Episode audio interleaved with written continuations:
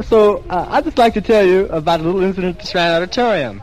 Um, well, see, we made this scene down there. We walked in, and this this place is big, you know, real big, you know. And everybody was going to be Louis Armstrong and his boys were going to be there, and the Titans, and the and the Velvet and the Blackouts. So let me let me tell you about this singing group, the Olives. The Velvetones think they're Lawrence Welk.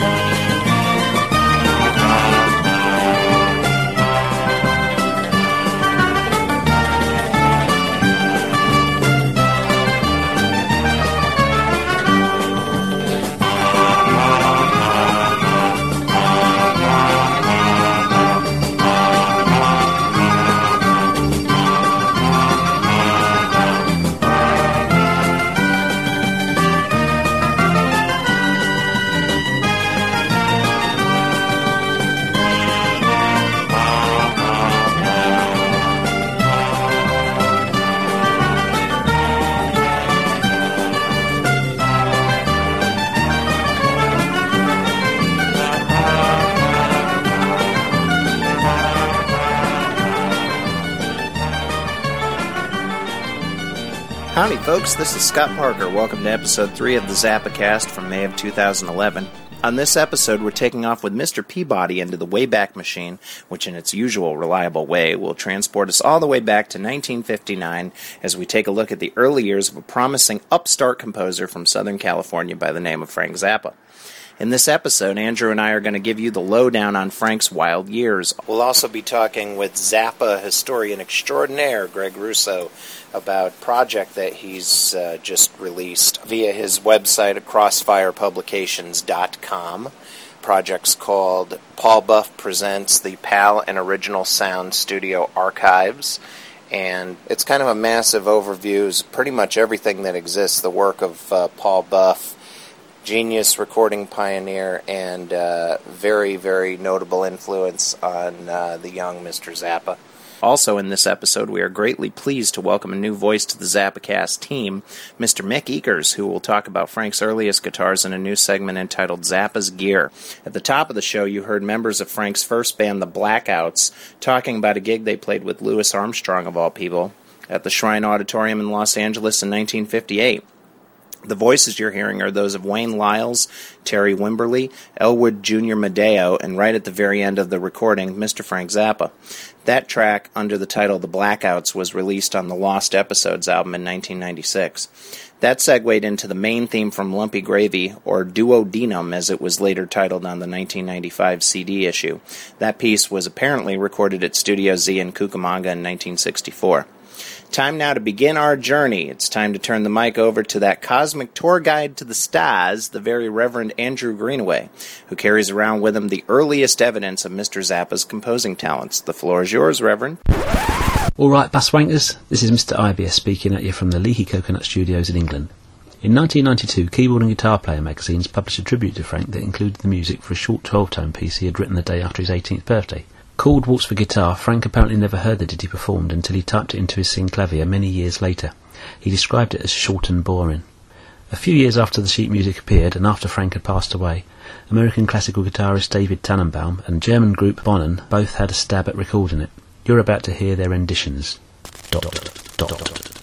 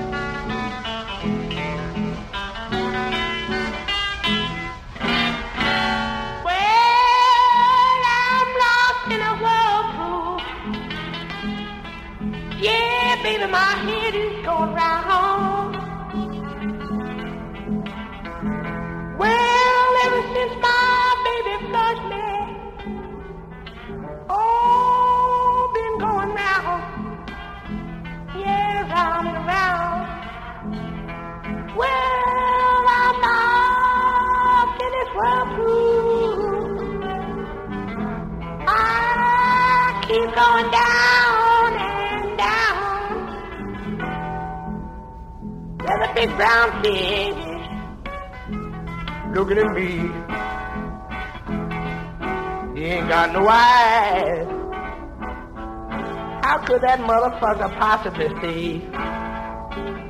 Ooh, baby, baby. I'm gonna be afraid of gonna touch me. Well, I'm lost in this world. Oh, I can't even see you.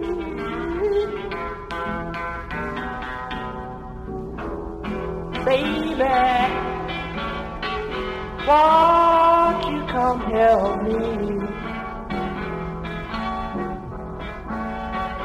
Pour some Drano down.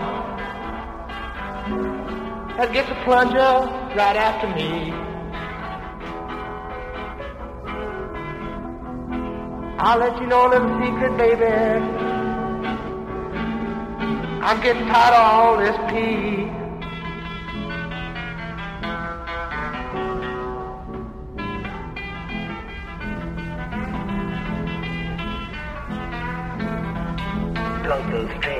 Goose. Ooh, my head's in the news.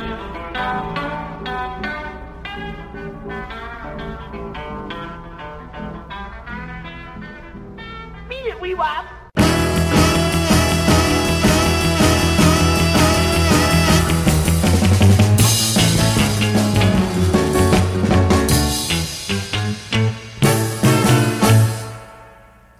All right, so we're here talking with Dr. Greg Russo, gentleman and scholar, and uh, author of uh, several very famous Frank Zappa books and lots of books about lots of other interesting people. And uh, he's also put out a collection called uh, Paul Buff Presents the PAL and Original Sound Studio Archives.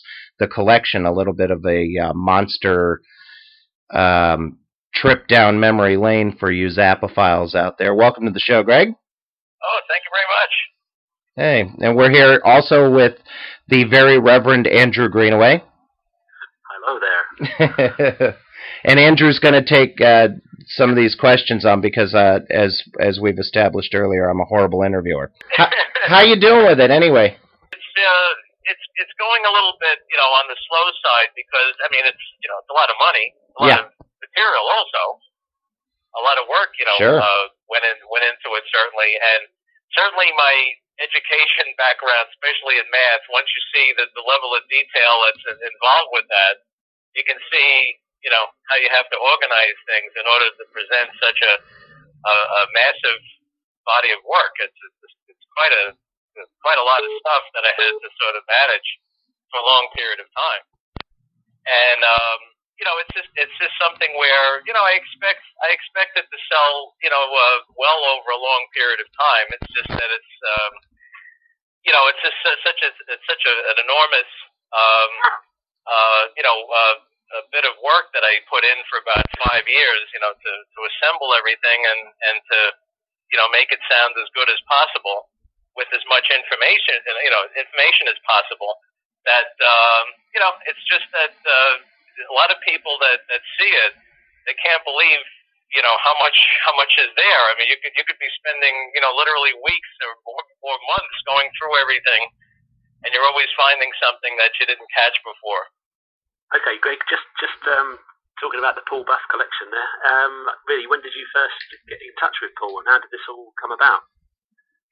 Well, I I first wrote um, Paul Buff about uh, ten years ago about different things that he had uh, worked on, and um, I found out at the time that uh, Paul had, had my book, and he was uh, very impressed by it, and I just kept writing him once in a while uh, about about different things that he that he uh, that he did in the past, and um, about five years ago, I um, said to myself, well, you know, a lot of people haven't heard the the very early um, material that uh, that Frank Zappa did. You know, certainly people have heard things on like uh, break time on you know bootlegs and stuff like that. But I found it kind of odd that um, nobody had actually reissued any of the material on Paul Buff's uh, record labels from the uh, the early '60s. So I had asked um, Paul if he would be interested in um, making them available again, and um, he was uh, agreeable to that. And then within a few months, he sent me all of his uh, tapes, and you can just imagine. Um, anyone could imagine have being sent a whole bunch of uh, reel-to-reel tapes, and you just imagine in your mind what could, could possibly be on them. And I was just, you know, enjoying myself for months transferring all of these things. And I didn't even have a reel-to-reel machine at all. I had to actually buy one because uh, I had never heard music on a reel-to-reel. Funny enough, and it, as it turns out, it's uh, probably the best way to hear music because it sounds the most natural. And I, when I was transferring all these tapes, I came across a reel, and it had all these um, instrumentals on it. And I noticed on the reel itself uh, had Frank's handwriting on it, and then inside the box was a little note from him with the names of the songs on it. So I said to myself, "Wow, this is this is incredible! I, this is like a, a gold mine here." Yeah. And one of the one of the songs was called uh, "Cooking Turnips," which everybody knows as Speed Freak Boogie, but that's not Speed Freak Boogie is not the correct title. Cooking Turnips was the correct title, but of course Frank didn't remember that all those you know years later.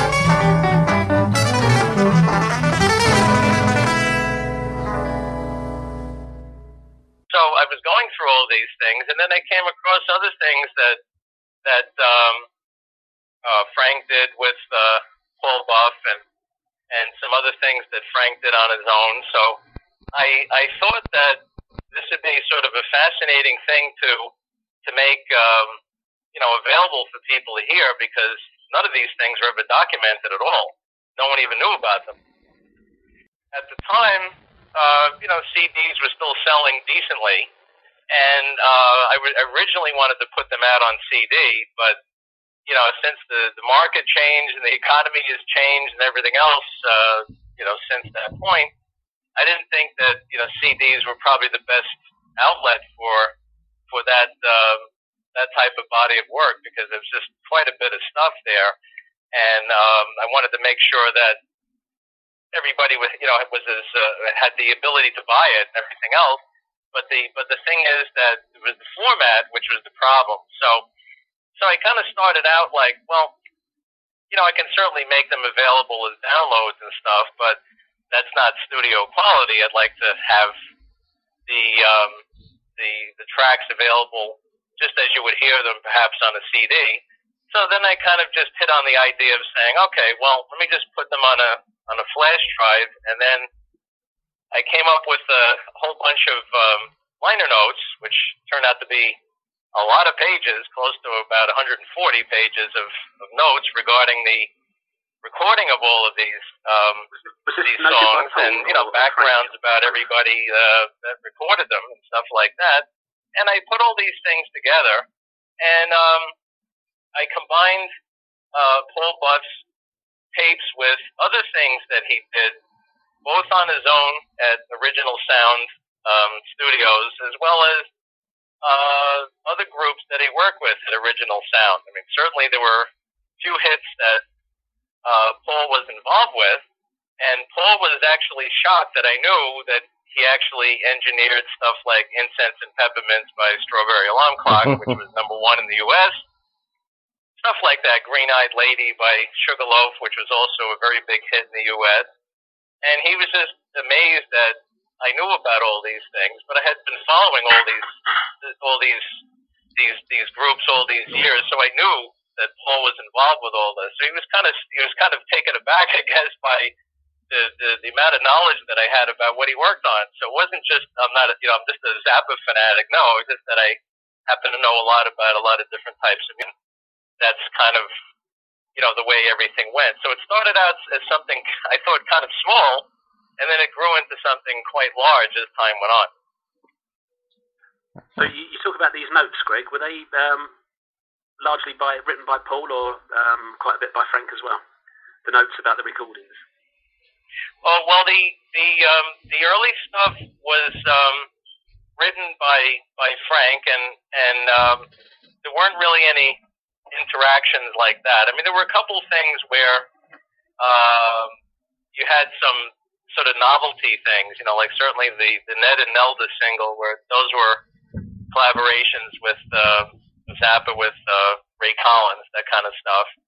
So there was a you know a handful of those uh, collaborations, but mostly it was you know Frank coming up with some some sort of a gimmick to try to uh, capitalize on some sort of a uh, a record that was already out. You know, they, they used to be called answer records, where where something would come out and then someone would come out with something answering whatever the whatever the you know the single was about.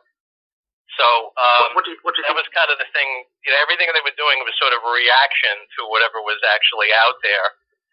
So um, that was sort of their approach. The early approach, certainly at at, uh, at PAL Studios, was to come up with something that was sort of a parody of what had just come out, and they would just try to sell whatever uh, recordings they could to whatever know labels they could uh, get interested in. Okay, so um, certainly something like the the Brian Lord uh, single, "The Big Surfer," which is sort of a um, uh, like a John F. Kennedy impersonation type of a thing, judging a um, uh, a dance contest.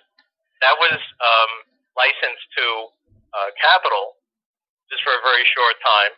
And what would end up happening it was that um, Zappa and Buff would go to all the record stores and basically buy up all the copies of the records and then make it look like the records were doing really well so that they would use that information as ammunition to license the recordings to a, a larger label.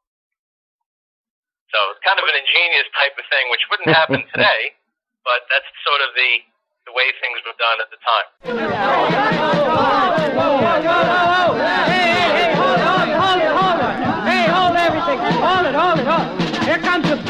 Big surfer. Man, look, look at that Woody. Ooh, That's a sharp Woody.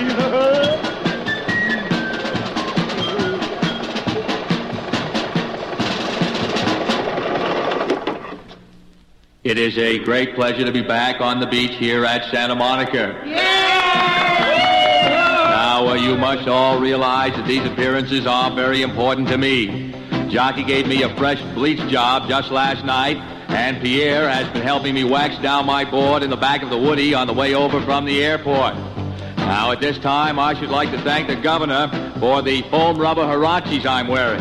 They are uh, very comfy. And now, and uh, now, Jockey, for goodness sake, tell Teddy to pull up his baggies. And now, I'd like to say it's a, a great pleasure to be your guest at this affair. And I should like to get on with the dance contest. Now, all of you uh, ho daddies, grab your uh, ho mummies, and we'll uh, all hike, or I mean stomp. Oh, well, they, they know I'm under pressure. Now, when I say hit it, I want you to make a big, strong wedge with a solid left-hand macaroni. Then hang five and shoot the curl. Now, hit it. Ah, you're looking good. Jockey, I wish you'd get Caroline to turn her amplifier down. Pierre, remind me to get Bobby a new read tomorrow. We all want to get into the act. Yes, yes, I think we uh, have a winner. It's the uh, little couple from over in the uh, corner. Uh, no, don't stop the music. Let's uh, bring them up here and uh, give them a big hand. Hi, you big surfer. Hi, Big Surfer. Hiya, kids. Uh, hiya, hiya, hiya. Oh, gosh, this is really exciting. yeah, What do we win? Well, as the winners of our dance contest, you will receive an all-expense-paid trip. Really? Uh, yes, an all-expense-paid trip as the first members of the Peace Corps to be sent to uh, Alabama.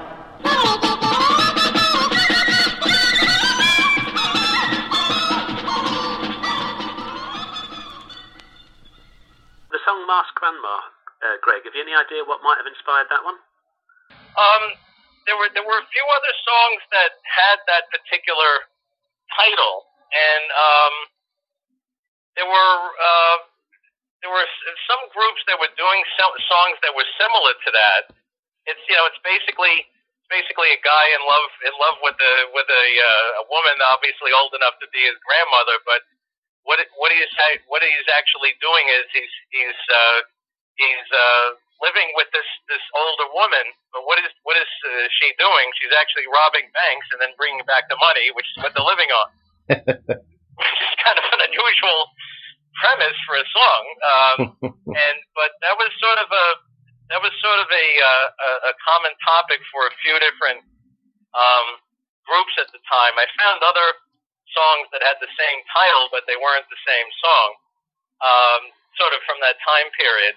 Um, I don't know. I don't know. That was maybe it may have been an in joke at the time or something. I don't know what it was, but uh, that's sort of what that was. And you know, it was, it was funny because you know Frank sounds you know totally different than you would normally hear him, and and you know the, everybody's playing differently than they would normally play. So they would you know sort of take chances that way with um, some of these these song parodies that they were doing, but they obviously they couldn't get anybody interested in that.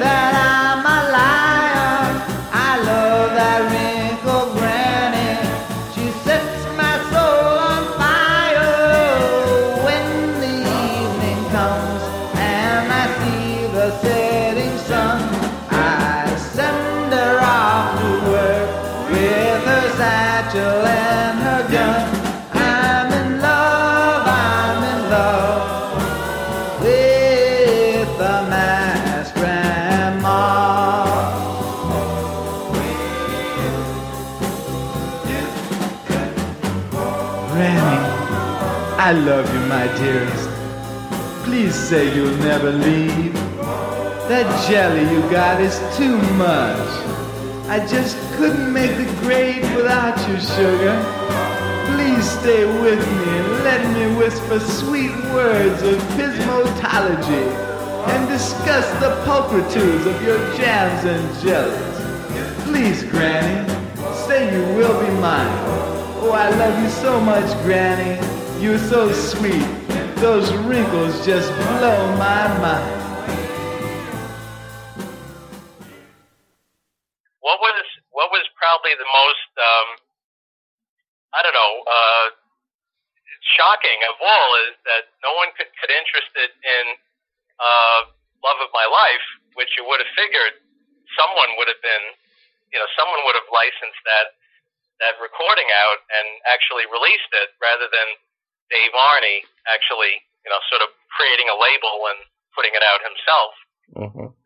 So you know, it's kind of it's kind of unusual. I mean, everybody's so familiar with "Love of My Life." You say, "Oh, this is such a commercial song," but at the time, for whatever reason, there wasn't any interest in it. It's one of those things that just uh, just confounding, really. You know, no one can understand why, but that's one of those things that happens. love of my life.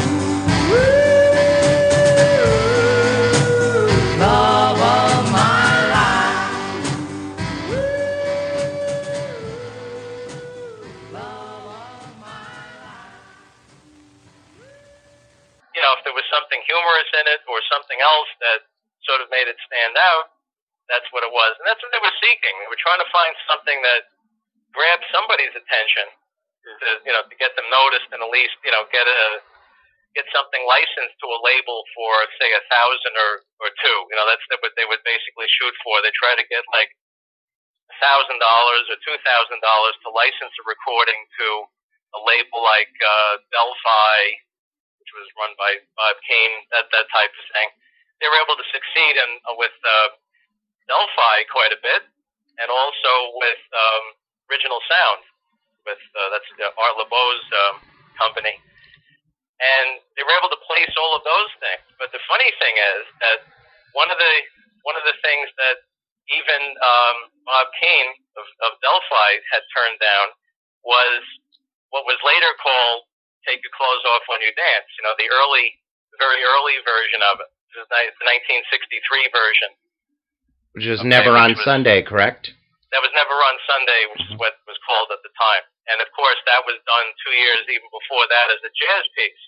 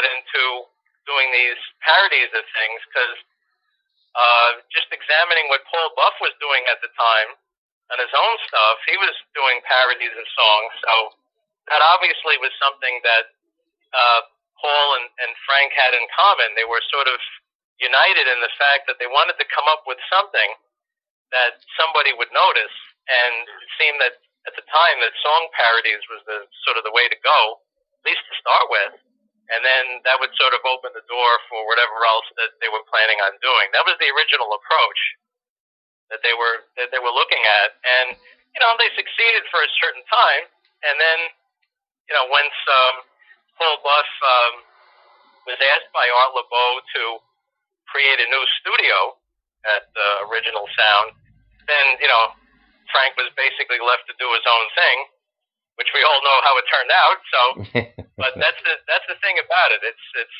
it has to start from something, and these are the beginnings right here, and the, and you know certainly the influences of all of these um, doo-wop artists and you know other R and B things that uh, that Zappa listened to. This is definitely the the start of the whole thing, and even in Zappa's early instrumentals, um, you know, he was doing things where you say to yourself, well, um, I can see, you know, where this is sort of based. If you take something like um, "Can't Stand Up," for example, if you if you know the song uh, "You Can't Sit Down," well, that's obviously where the song came from. Mm. That's where the where, where the title is, you know, sort of a, a parody of. But Frank came up with a, an instrumental, in which he worked on with Paul Buff, and that's basically, you know, this Frank doing the guitar parts and Paul doing the the drums, and and um, half the track, you know, Frank's just doing a regular guitar solo, and then he decided that he wanted to do a, a, a fuzz solo for the other half of the song. So, you know, he was experimenting all the time, which is actually a good way of doing things because with all the experimentation, sometimes you come up with something that's, you know, really, really good. And that's what that's a perfect example of that.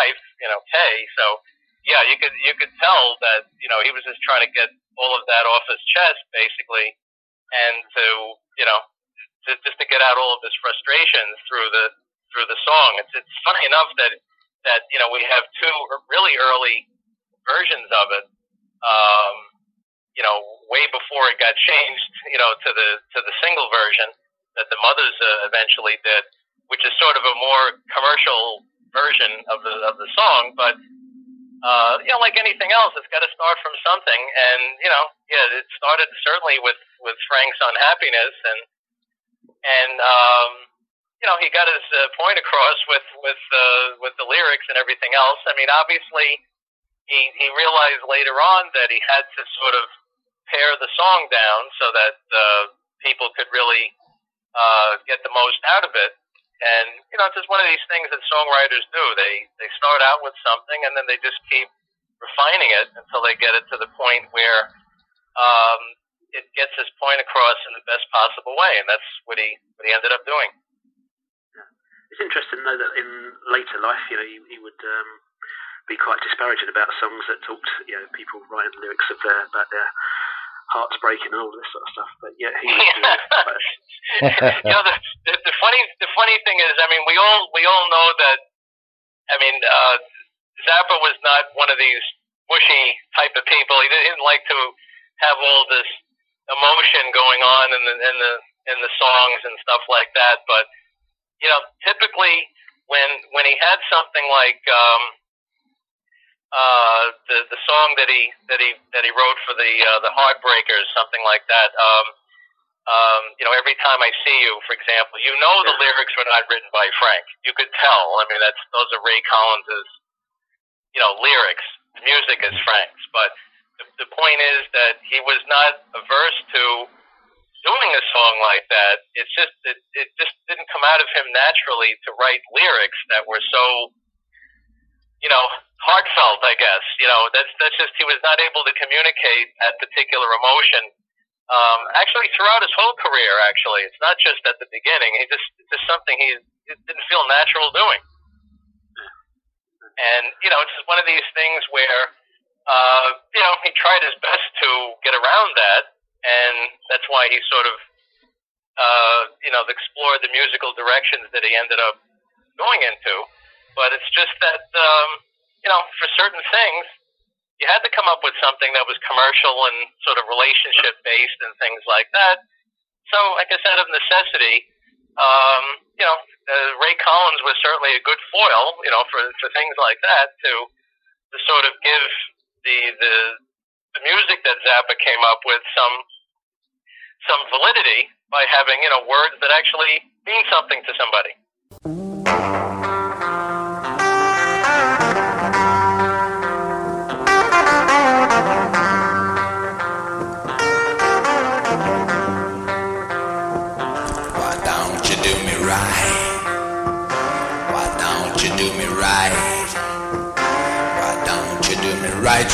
Pulled up tight. Why don't you do me right? You got me begging on my knee. You got me begging on my knee.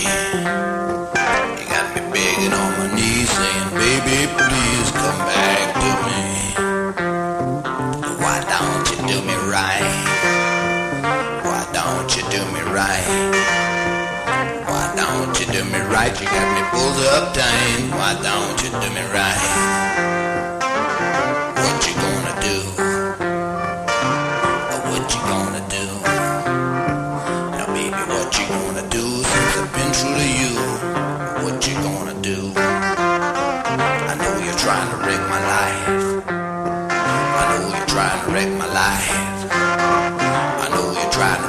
Life, and all I wanted was a wife. Girl, you're trying to wreck my life. Why don't you do me right? Why don't you do me right? Why don't you do me right? You got me pulled up tight. Why don't you do me right?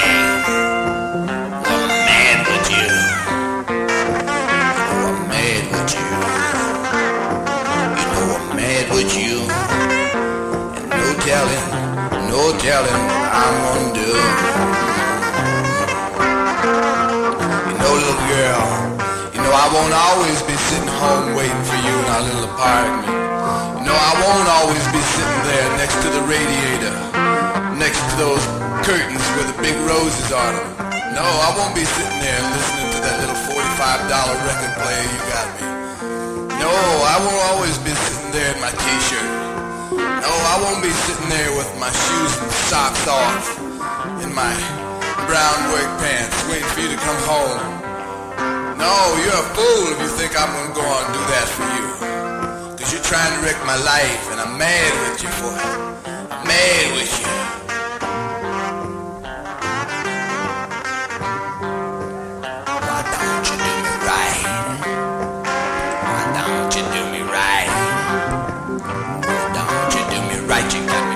Me pulled up tight. Why don't you do me right? Girl, what you trying to do? Now, what you trying to do? What you trying to do? I'm true to you. What you trying to do? I know you wanna wreck my life. I know you wanna wreck my life. I know you wanna wreck my life, and all I wanted was a wife. I ain't gonna be sitting much longer. I won't be sitting in that chair. I won't be sitting there listening, listening for your footsteps coming up the hall to our little apartment that we called home with that radiator and those big roses on the curtains. No, I won't be waiting for you no more because I'm gonna leave. I'm mad with you, I'm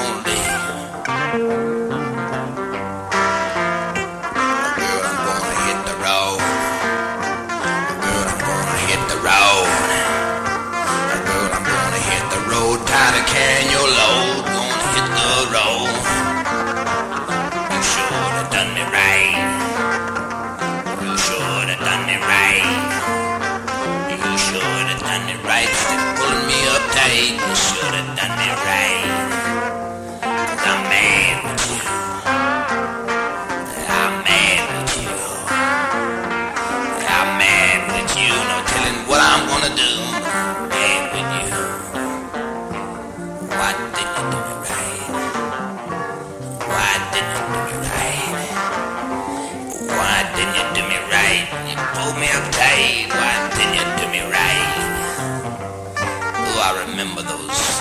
Roses on the curtains.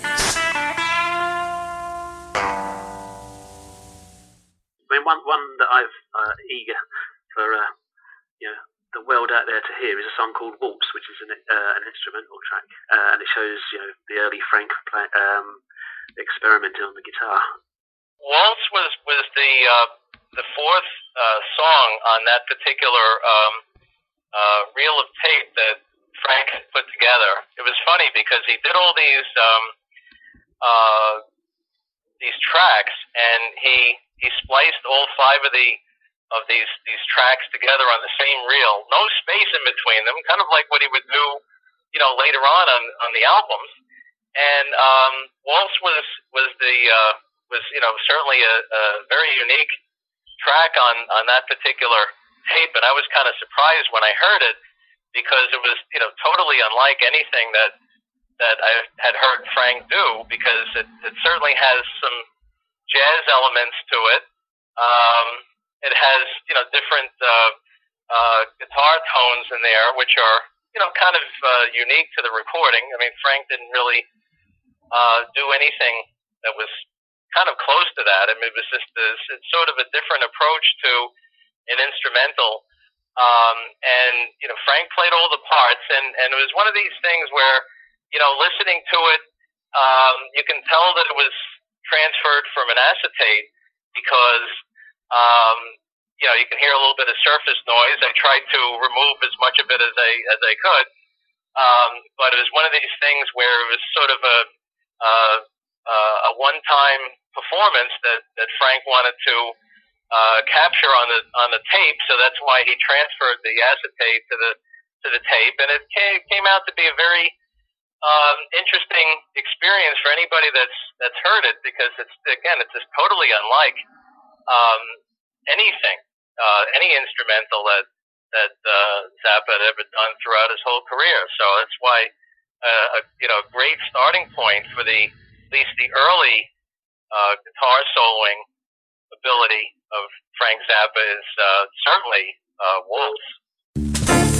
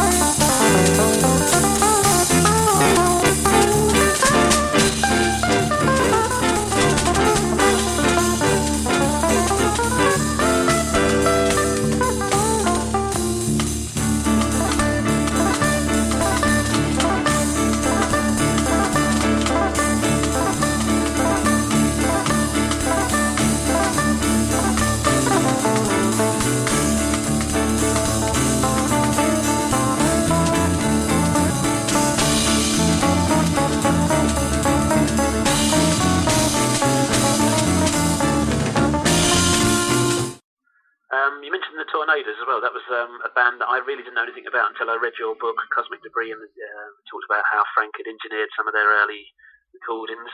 Um, and you know, eventually I saw them in concert in Germany uh, several years back. Um, I understand they've now, obviously, they're all getting on quite a bit. They've obviously retired now, as I understand it. Well, as far as I can tell, um, I don't think they played recently. I, I think they did a benefit show. Uh, I think it was last year, um, and um, that's. I think that was the last that they actually did. I'm not sure if they're they're doing any private shows here or there, but um, yeah, I don't. I don't think they're really doing anything at this particular point. But I'll tell you, it's just.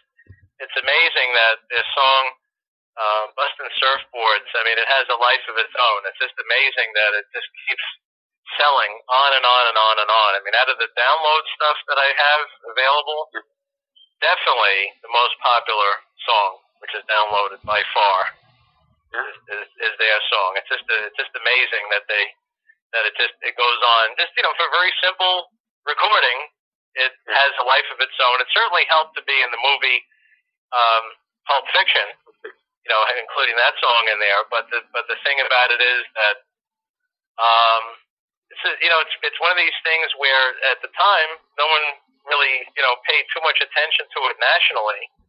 Uh, it was a very big local hit in California, but outside of California, no one even knew it existed for the most part. Mm. And you know, it's and then Frank worked on the stuff after that, and uh, you know, in many ways, the, the stuff that Frank engineered for the tornadoes is um, probably better recorded and may not have been as as as uh, successful commercially, but it still holds up very well musically, which is kind of what's you know important uh, at this stage of the game.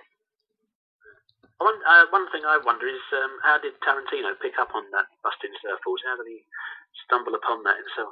I don't, don't suppose, don't know if you know. Can you, can you repeat that? I had I couldn't I couldn't make that I out. just, I just wondered how it was that Tarantino stumbled across. Oh, Tarantino. Okay, well, he he was a um, he's a, a very eclectic music fan, and um, he he knew all of those obscure uh, surf instrumentals.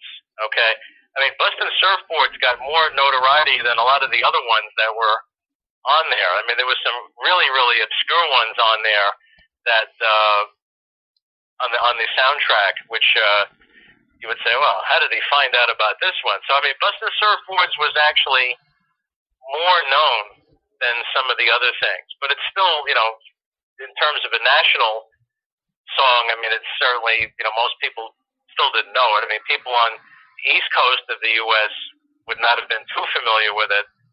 Um, but some of the other tracks that were used on Pulp Fiction are, you know, borderline, you know, really, you know, super obscure, uh, obscure, you know, because um, they were only they would only be known by say hardcore, you know, surf uh, record collectors, that type of thing. And that's basically what you know he was including in there. He he found songs that were that that were ideal in terms of matching up with the action on the screen. And you know, to his credit, I mean, he came up with a very unusual. Um, you know soundtrack of of uh, of uh, of songs that were perfectly in line with what was happening uh, in the film. So you know, it's just it's just one of those things that happens, and it's it's probably again it's another one of those once in a lifetime kind of things. But that's basically one of the uh, the interesting things that happens with a with a film, and you know, for, for a lot of people they they just figured, okay, this is a film. Okay, it came out. Who's this guy, Quentin Tarantino? Little did anyone know that it basically put him on the map, and he stayed on the map as a result of that. You know, it's just it's it's funny. It's funny that way. Just like um, um, other films that before they came out, you wouldn't have thought, you know, uh, anything about them. Like, uh, give you an example. Um, you take uh, Dirty Dancing, for example. People before that film came out, they're like, "Well, what is this? This is a film about uh, some dancing in the early '60s," and and then when the film came out, all of a sudden, something that was really low budget and everything else made an absolute fortune because it cost very little to make. It's one of these things like you know Pulp Fiction with the tornadoes. Little did they know that would end up spurring on a sort of reunion for them. You know, so um, you know, it's just one of these these things that happens by accident, and you just run with it when it does. You know, that's basically what uh, what goes on on, on occasion. You get these uh, these flukes, you know, that kind of happen, and uh, they create things that uh, you wouldn't have imagined before. One of the bands that recorded at Powell Studios was the Tornadoes, a surf band from Redlands, California, and one of the first to receive national airplay with a surf instrumental. The song, released in 1962, was called Bustin' Surfboards. Some 30 odd years later, it was included in the soundtrack to Pulp Fiction, and the band was subsequently invited to play at Zappanale in 2003, playing a great set that included a cover of Frank's Grunion Run. The group sadly retired a few years ago, but here we hear bass player Gerald Sanders and the rest of the band reflecting on the initial success of Busting Surfboards and their recording sessions with Frank as engineer at PAL. the three of us, Je- uh, Jesse, uh, Rolly, and myself, had just come from Alabama uh, five years previous to that, and uh, we had no idea that uh, you couldn't just go and make a record and have it be a hit. So Yes. we went and recorded this record, and we all distributed it to the record stores and to the High uh, schools. high schools and and all over. And uh, I'll be damned if it didn't take off and got to be number one in the Inland Empire, uh, August of '62 Yeah, And, I joined uh, the band in July. and George joined, I think, in July. And so uh, that was such an encouraging thing that we decided, hell, let's make an album. We recorded about half and half, probably, or maybe a little bit more of it at uh, Losi Sound in Riverside, and we recorded uh, a bunch of it at Powell Studios with what was his name? Paul Buff was Paul the- Buff, the owner. and uh, Frank Zappa, a young Frank Zappa, was a recording engineer there. That was in Cucamonga. You guys remember which songs we recorded there at PAL? We were discussing that earlier. Vaquero, We did the tor- Malagueña. tornado there. Tornado One that I remember for sure was uh, Moondog. Moondog. Because you wanted to get into it. You're on your knees during the recording Right. session, Yes. barking like a dog, and uh, Johnny Be Good was done Yeah. there. Jack and I got down on all fours uh, and barked at With a each other. on microphone in between you. Yeah, for the uh, beginning of uh, Moondog. Th- This is something we should have had a picture of. Yes. Oh, wouldn't that have been great? This was really fun. videos. I don't know if they had cameras in those days. I'm kind of proud of the fact that Frank Zappa was our uh, recording engineer, and uh, he he had some uh, some real good suggestions on our songs. In fact, he helped us as far as uh, instrumentation and, ar- and arrangement and all sorts of stuff. Yeah. Yeah, it was good to have somebody like that in the studio. But I remember, he- even then, he had long hair. Long, dark hair. Long, and and we thought, what kind of weird guy is this? Remember that he had stringy he was black real hair? different And we're thinking, my stuff. God, who is this guy? You All these recording engineers are kind of weird. Yeah, See, there's a there's a thing there too about about the recording when we went over to to PAL Studios. They allowed us allowed us to play over there where Exactly. I could play Right, the drums. exactly. I could play We uh, liked like I normally there. would. You we know. liked the sound they got much Yeah, like better. that. Oh, boy, some rickety equipment though. Remember the Yes. surroundings were just really uh, Yeah. not as, nearly as nice as what the Losi. But it was comfortable. Yeah. The Yeah, Losis it's a lot was such a sterile room. there It was all could white. play your music. You know, it was comfortable. You Remember know- the uh, Lesson Surfboards was recorded on my guitar. I had an Echophonic, a little continuous tape uh, echo chamber, and then of course the Fender Reverb became the mainstay later for all the surf. Do you remember when we um, finished that recording session that day with uh, Frank Zappa, and some girls were outside the uh, the studio waiting for us, and uh, we got in. in uh, this was back when uh, hanging a BA and uh, what we did all this kind of stuff. I mean, Quite popular at that time. well, we call it mooning or Uh-huh. BA, you know BA. and uh, they were following us when as we were leaving. And uh, George, what did you do? Were you a bad boy? We were going to lunch, weren't we? Yeah, I think we were going to lunch. Yeah, Well, I, I don't recall doing anything uh, We did. untoward towards played these Moon lovely young ladies. I, yeah, Moon over Miami. yeah. Oh, I think I think they turned off at the next uh, signal. Then. No, they loved us for that. Oh God! But those, I mean, We did moon them. think about the the, the We. what we did back then was outrageous then, but Yeah. today probably It'd still be pretty outrageous. maybe today it would be some of the things we did. It was outrageous times. When they first entered PAL, Frank apparently played them The Cruncher, a song written by Dave Aerni and Paul Buff, and told guitarist Roley Sanders that the Guiro-like percussion sound running throughout the song came from him stroking his comb across the grid of a small heating unit at the studios. This was his only performance on the record. In 2005, the Tornadoes recorded The Cruncher for the Now and Then album produced by Greg Russo's Crossfire Publications. The recording sessions were also filmed for the documentary Freak Out in Cucamonga, which is still to see the light of day.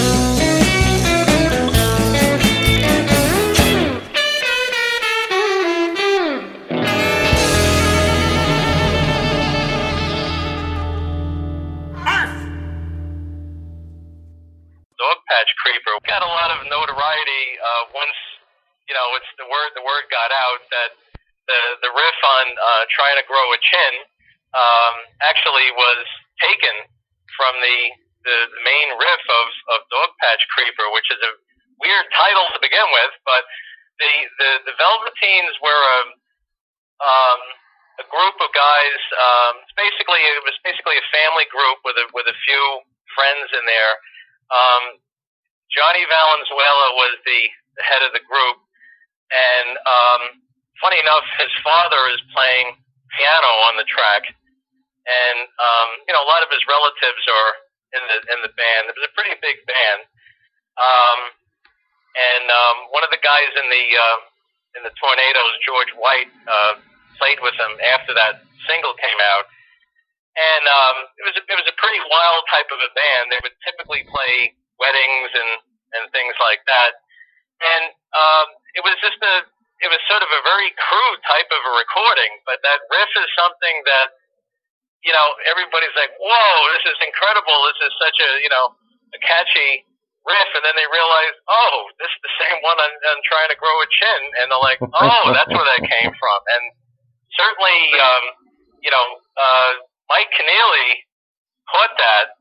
Certainly, when when when uh, Frank played the original Velveteen single um, to him uh, before the um, '88 tour, and you know, it was just a, it was amazing that the that particular riff is you know sort of got incorporated into into that particular song and and you know how it works. It's another one of these situations where something in a completely different context can work in another context. And it was just kind of interesting that sort of a typical, you know, three chord uh, instrumental, which was, you know, sort of a, um, you know, a rough type of a recording. It stands up really well because that, that particular group, they, they had something, despite you know how crude it was. That was that's who they were. So that's that's exactly the way they were when they played. So it's so it's something that's sort of genuine, and um, you know something about that particular song, you know, had some sort of an impact on Frank, and that's the that's the key to the whole thing. Whatever Paul Buff was putting out on any of his labels, Frank heard all those things. It's kind of obvious because the the the the influences of those of those songs turned up in later things. So this is the most obvious example of it, certainly. And, and Dog, Dog Patch Creeper is one of these things where, uh, you know, it's uh, it's sort of it's sort of uh, a song that has its own personality, and you would figure, well, uh, if anybody else did it, it probably wouldn't have come out the same way. It probably would have come out a little too clean sounding, that type of thing. And then when Paul Buff recorded a, a group like the Velveteens, he would just say, well, this song, you know, sounds kind of sloppy and everything else, but that's what he called the power of amateurs. You know, the the fact that these are not professional musicians and that they're not pretending to be, yet they they can come up with something that has some sort of a charm to it, some sort of a magic to it that a very polished group would never be able to accomplish. And that's what you know Dog Patch Creeper has to offer. That that sort of um, you know, it's one of those happy accidents that were that was committed to tape at the time.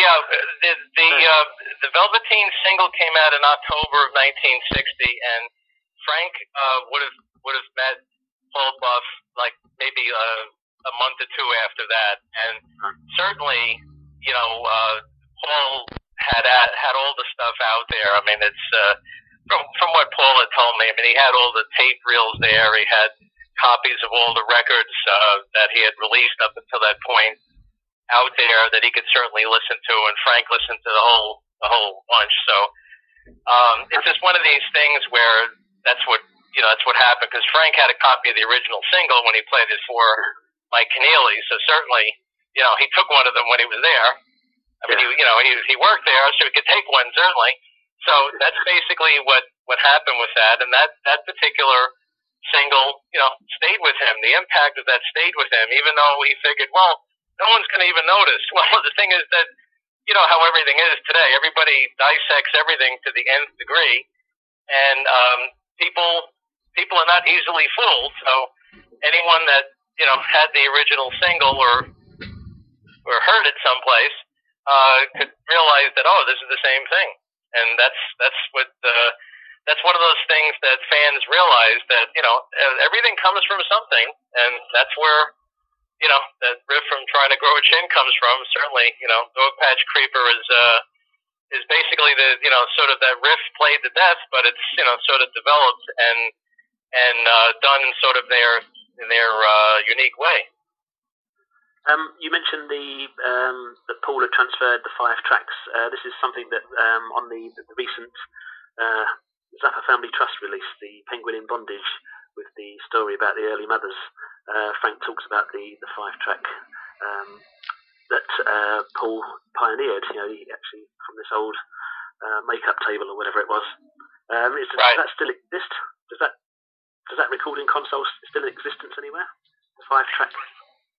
Well, um, uh, from what I understand, um, Dweezil has the um, the five track mechanism, but the the actual um, the actual uh, cabinetry in which it was originally placed that's long gone. I mean, Dweezil can't play anything with that particular fragment of the whole thing because it's everything he needs to reproduce the uh, the tapes is just not there. I mean, the, the tapes were um, like I think, believe one inch tapes. I mean, I had I had a couple of them here. Uh, I sent some of them back to to Paul, but they were basically you know one inch uh, uh, tapes. Occasionally there was a uh, I think I saw something that was two, but I think there was like a one inch tape where all five tracks were recorded on. And um, but for the most part, you know, Paul retained the um, uh, the two track, you know, mix downs of things, stuff like that. But it's unfortunate that the five track that Paul made is not usable, and neither is the ten track that he made for Art Laboe. Art Laboe has that, but that's not usable either. So it's a shame. These two very unique, you know, uh, pieces of equipment that were way ahead of their their, their time. Can't actually, you know, try to reproduce any of this stuff uh, today, which is, you know, it's really a shame, but that's unfortunately the way that it is. And there's very few of the five track tapes left over anyway. Um, you know, and Paul had, I think, two of them, I think, out of all the ones that were done. So Wow. anything that was retained was just a sort of a mix down. But that's just one of those things that happens over time. You don't, you know, you don't keep stuff from the past. Some people keep things, other people don't. In this case, it wasn't kept. Um, there's another interesting song on there, which uh, again, no, no Zappa involvement, but we all know it, Desiree by uh, Paul Buff and Ray Collins, uh, Right. which I think Buff plays all the instruments and Ray does all the vocals. Yes, yes, because that that's something that's been you know uh, disputed a lot of times, and and whatever you know whatever Paul Buff says about what was recorded. I mean, he was there. I mean, he he recorded all the parts, and then uh, Ray came up with the the the vocals on there. It was sort of like uh, trying to come up with uh, like a Four Seasons type of a song, and that was sort of the approach that they wanted to to come up with. And and you know, Paul did a lot of the instrumentation, which you know, he hasn't really been given credit for. Um, you know, it's it's typical for someone you know like Zappa or anybody else to to you know say, oh, I did this, I did that. Well, you know, uh, if you actually sort of dissect everything that's said, you realize that a lot of that those claims are not are not true. As it was, Frank couldn't even remember uh, the Varese album correctly and what was on the back of that album and, and when he you know when he got it and all the other details related to that, he couldn't even get that story correct. So you, you realize that when he starts talking about things that are more recent and and that's not remembered correctly either. Obviously, it's just you say to yourself, well, you know, it's uh, it's just something where you know you want to give yourself a little bit more credit because you're the one being interviewed. Um, but the but the thing is that um, you know people can dispute whatever whatever they want. But the point is that if the, if the people that were actually playing on it say they did they did this and they did that, well, certainly I'm going to believe them rather than maybe someone that wasn't there. And it's just one of these things that's uh, that's the whole thing. You know, the, the key to the whole thing is you certainly need a group of people to to do anything, especially with recording. I mean, certainly with the types of stuff they were doing, you needed to have uh, you know typical instrumentation. You know, four tracks, five tracks of music, and then vocals on top. But because of the the machinery that Buff had, you can you can actually fake it by sort of overdubbing it all yourself, and then you know pass it off as a band rather than you know maybe one or two guys actually doing something on it.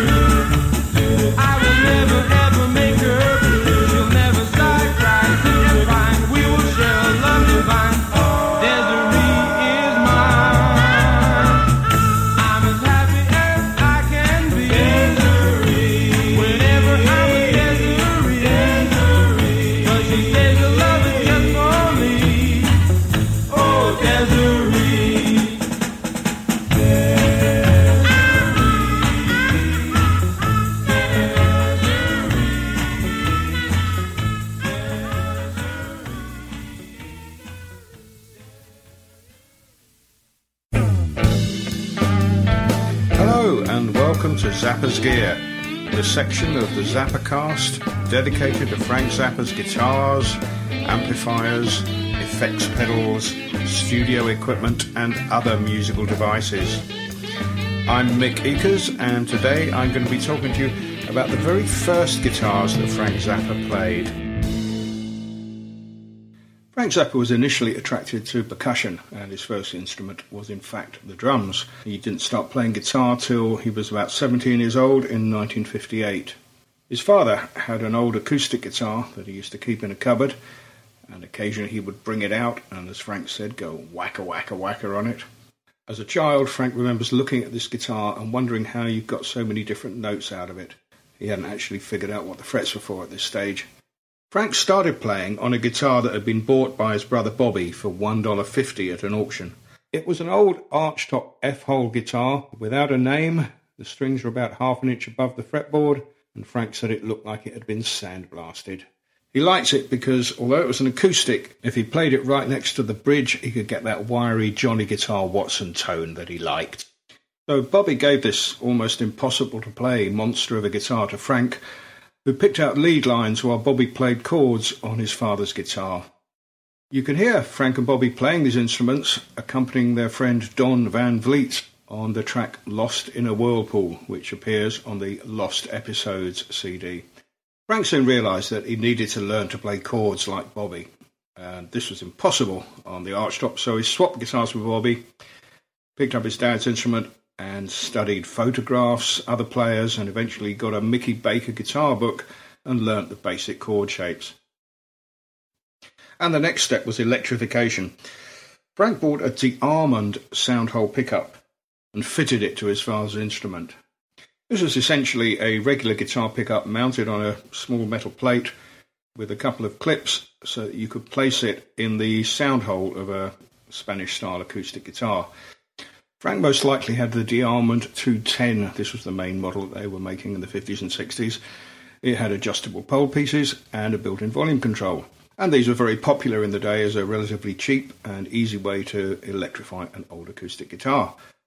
Frank didn't really consider this a proper electric guitar, but in fact, these were very popular with some of the blues guitarists that he loved. Lightning Hopkins, in particular, used one. Um, on many recordings, they were known for having a really nice tone for slide guitar.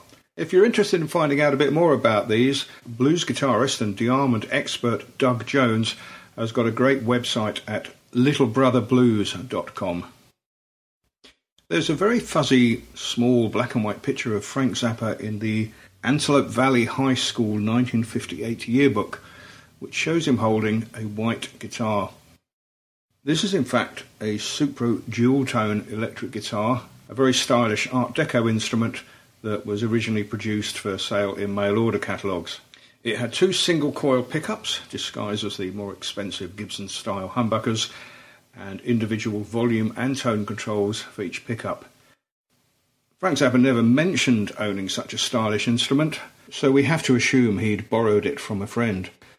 This is pure supposition on my part, but I like to think that it belonged to Alex Snouffer, Frank's friend who later became Alex St. Clair Snouffer and played with Don Vliet in Captain Beefheart and his Magic Band.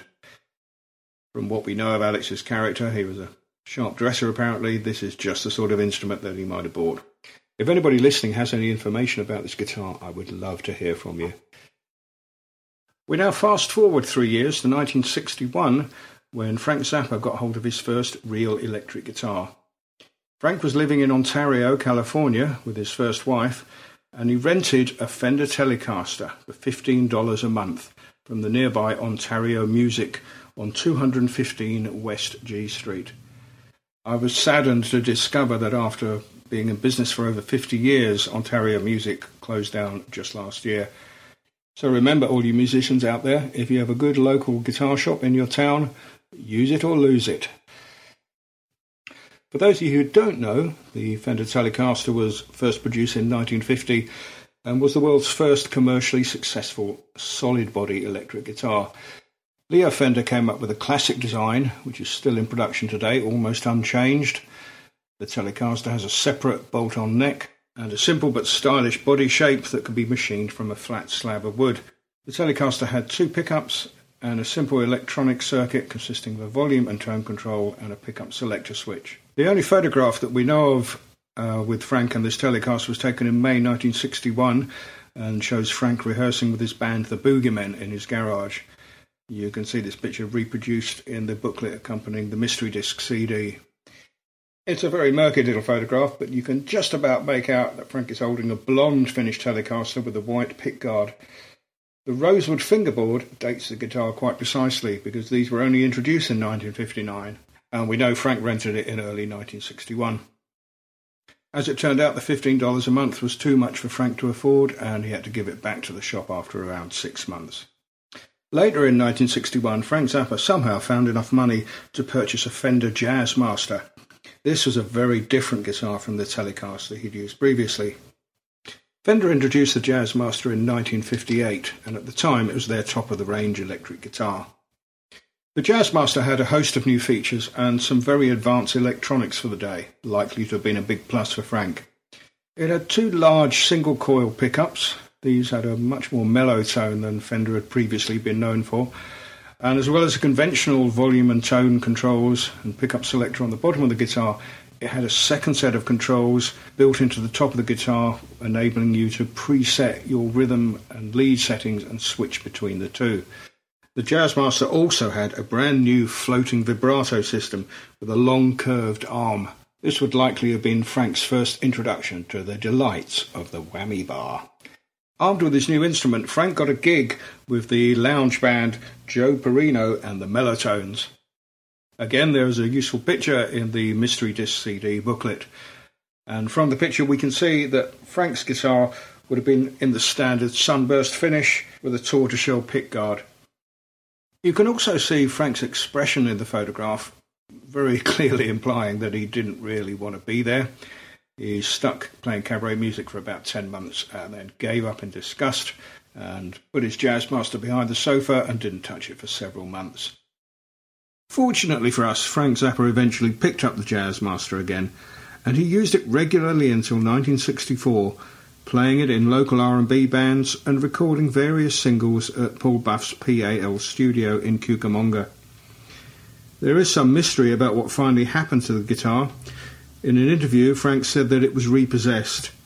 However, he may be misremembering here, and it is more likely that the guitar was given to Paul Buff as part of the deal when Frank bought the Cucamonga Studios. What we do know that at the same time as he bought the studio, Frank purchased his beloved Gibson ES5 Switchmaster guitar. This was the instrument that he was to use on the first three Mothers of Invention albums, and he would keep it all his life. But that is another story. If this kind of thing is interesting to you, please do check out the Zappa's Gear website at www.zappasgear.com. Before too long, there should be some information on there about the book I'm currently writing on this very subject. I'm going to hand you back to Scott now. Thank you very much for listening. This is Mick Ekers signing out. Okay, guys, one more time for the world.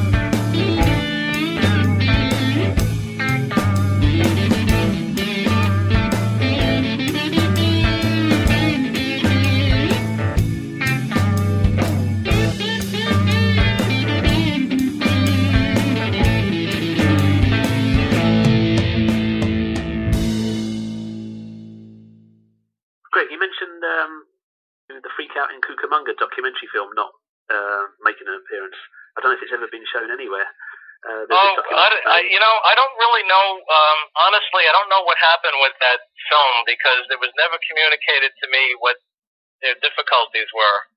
Um, you know, I mean, using the the early music. I mean, uh, well, Paul Buff and I, you know, have the early stuff, so that's not that's not a problem. I mean, certainly they could have used whatever they wanted on that, but um, I don't know what the what the issue was in terms of that. I I I, I was sent years ago a sort of a rough cut of it, but I don't really know what the intention was of the you know beyond that. I don't know what editing was required further than that. I mean, it was probably needed to be trimmed a little bit here and there, but I really don't know what happened with that. It's a it's a shame because it would have been very, you know, helpful to uh, to fans to to see that sort of thing, you know, right in on a on a screen, you know, that that sort of thing, and you know, very much the same way as some of those other documentaries, you know, that were done, uh, kind of covered, you know, different aspects of Zappa's career. It would have been nice to have something from the really early period to to you know to enjoy as well. Um, I mean, there, there, wasn't there a concert held as well in uh, Cucamonga or uh, with Paul Buff and various other people, musicians that had played um, in the early days? That, that, that forms part of that, that film. Yeah, well, I mean, I don't, I don't think there's anything. th- You know, that's the weird thing. There's no, there's no, um, there's no photographs of any of this stuff. That's the worst part because there's no sort of physical documentation of any of of any of that stuff happening. So it's it's a it's a it's a real shame. But you know, it's one of these things where if you're just doing your own thing, are you really thinking about you know who's going to be caring about something 50 years later? That's one of those things where you know only someone who's really obsessed with you know themselves and and having people check out what they're doing would be documenting something like that. But you know, other groups did it, but unfortunately, in this case, there is, really isn't anything not even on film, nothing, not, not even a photograph. I mean, it- it's a, again, it's a shame, but that's just unfortunately what we have to deal with. There were two tracks I wanted to ask you about, Greg, for the for the show. One is a track called High Steppin'. Well, you know that that actually is um, that's actually on um, Lumpy Gravy. Yep. It's uh, twice the speed, and that was recorded at the same session as um, the uh, the you know the very early 1961 version of uh, I don't know what title I'm supposed to use. I called it Never on Sunday, but it was Take Your Clothes Off When You Dance, the jazz one. Mm-hmm. That was recorded at the same session with the same guys. Ah. Um, this was done, um, just doing off the top of my head, I believe it was January 61. And uh, very short piece. It's obviously, you know, from an acetate. That's what. That's the only way that uh, it exists. And um, you know, our version's a little bit longer than the one that they had on there. It's also at the regular time, unlike the the uh, the one that was a little, you know, sped up. It was actually double the speed on the on Lumpy Gravy. And um, it's it's it's interesting that you know Frank was coming up with uh, these you know sort of jazz pieces, and that's sort of like um, that's sort of like something that you might have heard in the 1920s. You know, it sounds like a really really old style jazz type of a thing. Um, you know, not cleanly played. I mean, it was a little it's a little bit sloppy here and there, but you know, it's uh, it's something where he was trying to come up with. Um, you know, sort of an identity for his stuff. And, you know, he didn't know where he was going at the time, obviously, but it was a, it's an interesting little, I call it a cameo because it's a very, very short piece, but, uh, it's, it's just as important as anything else that he created.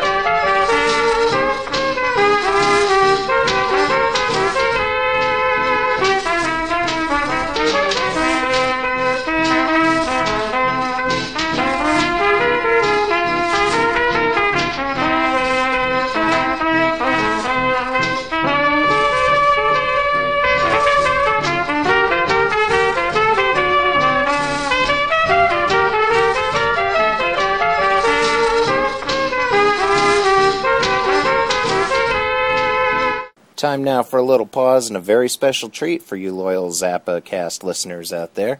Uh, we have a uh, recording of Mr. Denny Walley, an old compadre of Frank from the Cucamonga era, who, of course, later went on to be the very famous Denny Walley on slide guitar and vocals.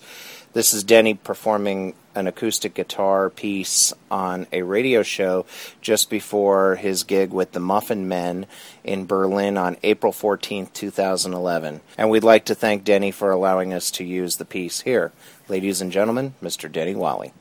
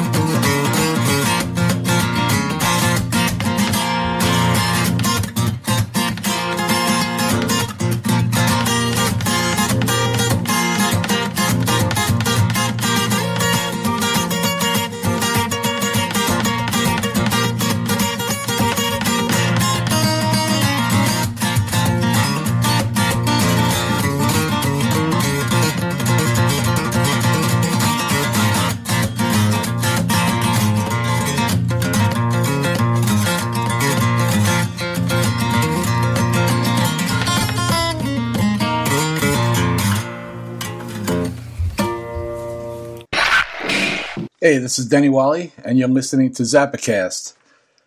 I've got a little trivia question that uh, you might enjoy. Who knocked out Frank Zappa's tooth back in 1957? This happened in Lancaster, California at AVJUHS. And uh, anyone that happens to know the name of the person responsible for this dastardly deed, uh, why don't you just uh, send it on in to uh, the idiot bastard and uh, everybody can give it their best shot. And if no one gets it, I'll reveal that person's name.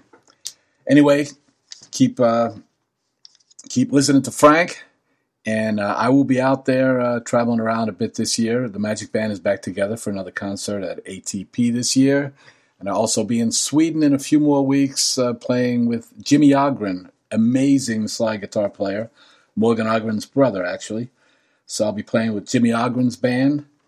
Uh, we're going to do one or two concerts, and I hope to see you out there. Later. And the other thing that I wanted to ask about was um, here it is the PAL Studio Band and Allison Buff. I'm losing status at the high school. Yeah. Where did you Where did you find that one? Was that in the in the collection that um, Paul sent you, or was it um, you know something that you picked up from another source, or how did that wind up on the collection? Well, Paul didn't have a, a, a tape of that one. Um, that was um, that that would have been from the uh, the radio show. Yep. Um, and the thing the thing about it was that um, uh, that's actually I think one channel of the of the radio show. It was a stereo. It was in '75, right? That's the one with Beefheart. Yep. and um, that was you know one channel from that. But the thing is that since um, Paul and Allison Buff are on that track, and certainly it was done at PAL, and uh, that's that's the only one really that you know we could actually justify using. You know, the other ones that were for that um, I was a teenage malt shop product, or I should say that that that uh, that the play, if you will, if you're, or or opera, whatever you want to call it. Um, that those other tracks were done while um, Paul Buff was at Original Sound. So I mean, that's not something where Paul was involved with any of those other things. You know, like you know the uh, the other stuff that was done with Beefheart or whatever. You know, Paul Buff wasn't there for any of that. Okay. Uh, but um, but you know the, what became Status Back Baby certainly was something that uh, Paul and Allison Buff were directly involved with, and th- that's the funny thing about it. Uh, um, Allison Buff, which was uh, uh, Paul Buff's first wife, um, she had been dabbling with singing. I mean, it's just something where uh, Frank obviously heard her and decided to, to use her voice, but not, you know, exactly the way that you hear it. As you, as you know, it's a, a lot of you know manipulation was done to her voice to make make the vocal track sound the way that they do. But um, and and the other thing is that the tracks were also you know double tracked. You know, one was at regular speed and one was uh, recorded at half speed and then certainly sped up. Yep. So it's kind of difficult, really, to sing along with something that was recorded at a different time. So here you have something in real time and something that's altered time, and it's kind of difficult to be able to to do that. So it was a very interesting experiment at the time to come up with something where you have different speeds and this is this is not like a you know an Alvin and the Chipmunks type of uh, recording here. You know, this is something where it may you know, you- know initially you may think, oh, this is kind of like that, but no, it's not. It's actually you know more topical. It's more it's more towards something that where they're they're trying to use it in a different context. But um, it's just that you know it's one of those things, those ideas that Frank had that he didn't maybe think all the way through and you know not all the pieces were there. So I mean, if you try to present it to someone, which he did, you won't you won't get too much interest in it because this it doesn't it doesn't hold together as a as a complete work. And that's it's one of those things where you know you just experiment to see what happens, and if it doesn't work, you move on to something else. So you know he learned from the experience, and then he moved on to what we're all familiar with. So what we've been enjoying, you know, all these all these years.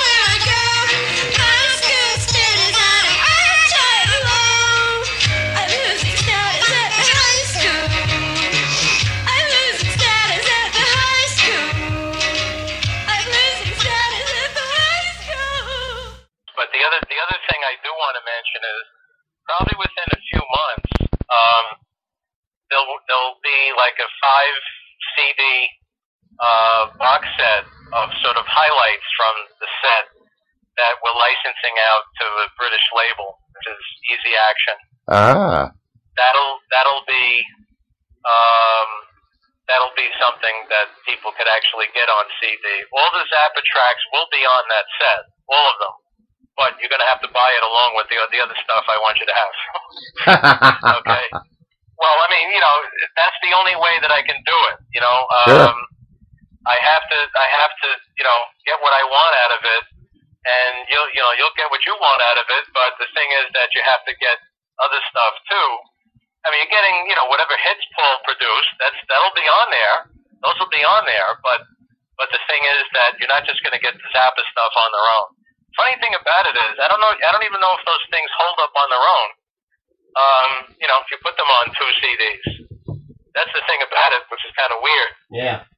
Um, I I think that they work better in the context of of you know what I put together, which is sort of mixing them up with the other stuff. And I tried all different running orders of things. You know, I I have sort of a prototype three CD set. You know, two CDs of um, uh, Zappa stuff that was done at, at PAL, and the other disc is pretty much stuff that influenced him. You'll find things like Dog Patch Creeper on there, and some of those other other things that Frank's not on, but you can you can tell that Frank was influenced by by these things. You know, some of the the, the doo wop things that were there, and that, so it's basically I'm giving I'm giving stuff in there like you know Tijuana, for example, Mhm. that's on there. Um, you know, certainly Frank heard that since uh, Runyon Run is the B side of that. So, um, you know, things like that. So those are the types of recordings that I want you to have in addition to the Zappa ones. So you're not getting like you know tenth rate tracks. You're getting stuff that you know I think are just as essential as the as the Zappa ones. That's and great. I think they they go together much better when you do it that way rather than just you know Frank does this, Frank does that, Frank sneezed on this track, and you know here it is, you know, type of thing. You know that that kind of stuff, and um, so you know that's I'm just experimenting with different ideas right now as to what to do. Are we going to see another update of Cosmik Debris someday? Oh yeah, yeah. I, I um, I'm not quite sure when I'm going to hit it. I may, I may start it later in the year, uh, maybe towards the end of the year. I mean, I certainly have to update it, uh, sort of in response to th- this particular collection, as well as the wealth of uh, ZFT releases which have come out even up until last week. Yep. Right? So um, I have to put all those in there as well. So I mean, I have a lot of updating to do on that. Um, but I think the, I have to update my uh, Yardbirds book first before I uh, get to the Zappa thing.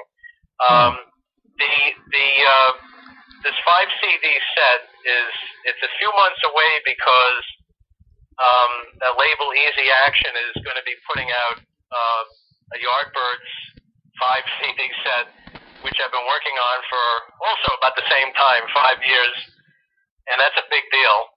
And once that is out of the way, then um, you know we'll we'll finalize this particular set and then get it out because uh, just the, so much work that goes into all of this that has to be done, you know, properly. But you know, these CDs are packed to the limit. You know, they're, they're like 79 minutes plus each. You know, so there's going to be no shortage of you know material on these things. You're not going to be shortchanged by any any means on on uh, on any of this. But um, you know, for people that want stuff on CD, well, that's that's one way they can actually get it. And you know, if I happen to come up with an idea that's even sort of a smaller version of it that works, then I'll I'll do that. You know, I'll I'll mention that, and then you know people can can get it. But um, it still requires a lot more thought, though. That, that's yeah, to, to keep reevaluating things and to try to come up with better ways of doing something. And there you have it. Andrew and I would like to take this opportunity to thank Greg Russo for taking some serious time out of a very busy end of school year schedule. And I'm not kidding, folks, it is very busy for him right now to talk about this project with us and for allowing us to play a whole bunch of things from it. Um, rather than uh, give you every little detail on everything you heard besides the um, stuff that we filled you in on already, I would just recommend you go out and purchase yourself a copy of Paul Buff Presents the PAL and Original Sound Studio Archives, the collection. It is available at www.crossfirepublications.com. Uh, it is an expensive set. It comes to you on a flash drive, but it is very, very, very, very worth your while and an essential purchase for any serious Zappa historian. Right now, we're going to take you back to PAL Studios, which by this time was renamed Studio Z, for I was a teenage malt shop.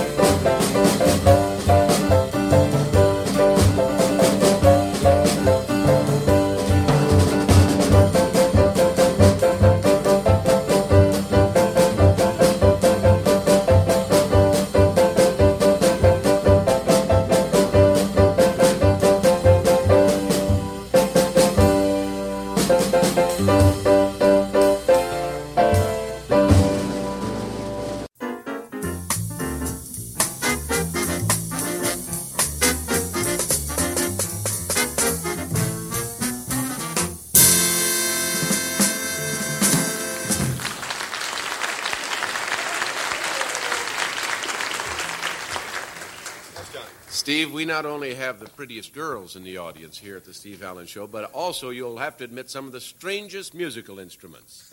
and this gentleman plays perhaps the strangest of them all. He plays the bicycle, and his name is Frank Zappa. Thank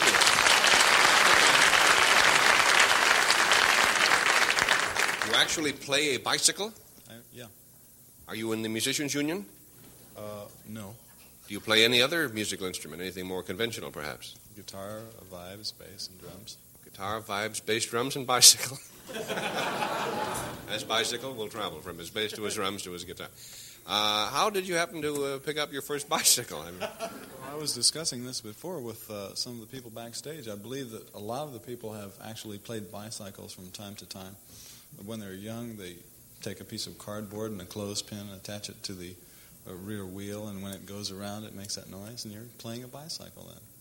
oh, I see. You mean when they pretend they have a little motor and make it sound like a motorbike? Yes, we've all done that. Well, is that what you do? You make a motorbike noise? I see a couple of bikes over here. Perhaps we'd better go over and demonstrate and show them what you do. Frank Zappa, Z A P P A, huh? Well, here we are, friends. Stereo bikes. And you have a. What are these tools in your hands? Uh, these uh, pair of Louis Bellson style drumsticks and a bass bow that I borrowed from your bass man in the back. Louis Bellson style drumsticks. Does Louis know what you're doing with them? I don't think he'd approve very much. How long have you been playing bike, uh, Frank? About two weeks. he probably was selling insurance or something. And he thought, what's something real jerky that'll get me on the Steve Allen show? Playing bicycle. What could be sillier than that? And he did it, and here we are. That's probably how it happened. You really only been playing two weeks? Yes, What do you do ordinarily besides this? I'm a composer. Ah. Uh, might we be familiar with any of your songs as yet? Uh, well, you'll be fam- you will be familiar with some of my songs as of next week, but I did the score for the world's greatest sinner. The And, and who might that be? Uh, Tommy Manville or who? Tell us about that. that's the name of the film. It's the world's worst movie, and I did the music for it. The world's greatest sinner? Yes, it's a Tim Carey production, Frenzy Productions. Frenzy Productions. It's an it's an independent company. They all are these days, the way things are going. But, uh, They shot it in El Monte. So they. Listen, they shot my agent, Mel Monte. You know, that could happen to anybody. Uh, was in it? Uh, Tim Carey and a cast of a thousand people that he found down on Main Street someplace. The world's greatest sinner. Does Tim play the title role? Uh, yes. And you, you wrote the score for that. What instrumentation did you use? Uh, three harmonicas and a bicycle, or what? Well, uh, we had a 55 piece orchestra, and we had a very unusual reed section. We had I couldn't read. we had contrabass clarinet, uh, two bassoons, no, four bassoons, uh, two oboes, English horn, four flutes and piccolo, uh, four trumpets, four horns, and four trombones, and a tuba. And uh, I forget, there's a bunch of. A partridge in a pear tree. Well, it sounds like a very interesting uh, inventory. We recorded it. We recorded it in the Chaffee High School, uh, Chaffee College Little Theater in uh, Alta Loma, California. Of course, It was a runaway production then, wasn't it? Right down the line. for 12 hours. We recorded. Well, we'll look forward to that. Now, as for the uh, job of the moment, um, you want to play the new departure blues, or exactly what are you going to uh, lay on us here? I'll just let you show us what happens. The first thing that I should do is demonstrate to you the different types of sounds that you can get from a bicycle because it actually does make some very interesting uh, sounds. And of course, that's what we're all interested in. There's new sounds, yes. Like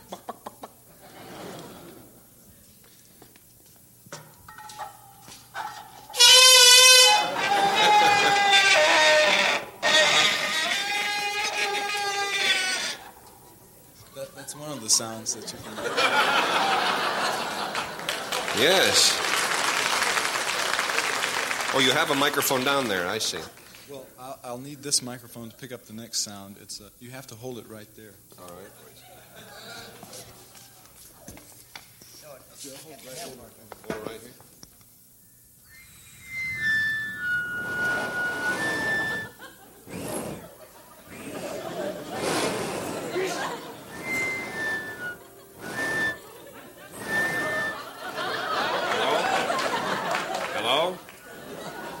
sorry, you'll have to leave a message. He's not here right now. That's pretty good. Oh, there's a hole in these things, isn't there? Did, did you? Were you just whistling through there? No, what you- would happen you- if you tried. blow air. You just blow air, and did it whistle? Can I blow air and it'll whistle?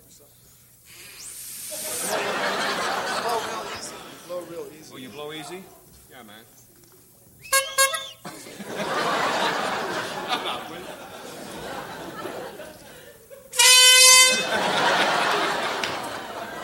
All right, cool it.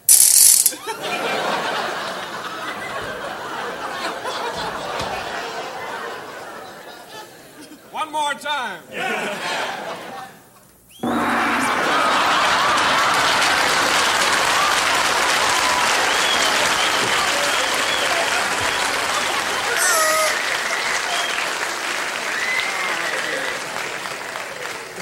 That concludes my arrangement of on a bicycle go for two.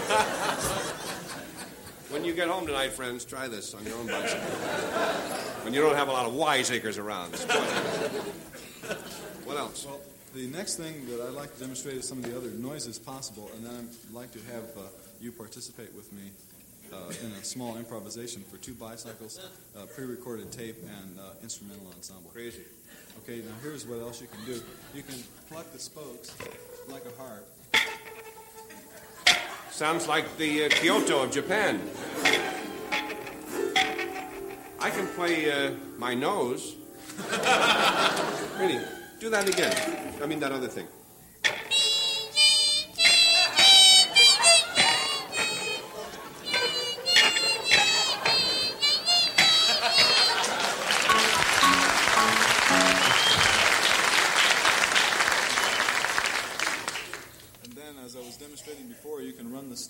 The spokes in a rapid motion. This produces the. Uh, That spoke similar- stick. Yeah, it's, similar, it's similar to the effect of the uh, cardboard in the clothespin.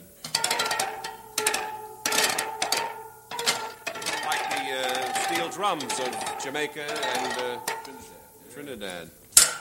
You can also bang on the frame, and if you're lucky enough to have a bicycle that has a squeaking seat, you can squeak the seat up. Lucky enough to have one with an exploding handlebar, you can explode the handlebar. That premise is granted. There's no limit to what you can do. Well, would you uh, help me with this, please? I'll be glad to accompany you. Looks rather uncomfortable to sit on, I must say. Well, there's a different technique for the upside down bicycle. Oh? First thing you do is you put the kickstand down. I'm you glad can, to hear that. You can turn the wheels around, you know, and then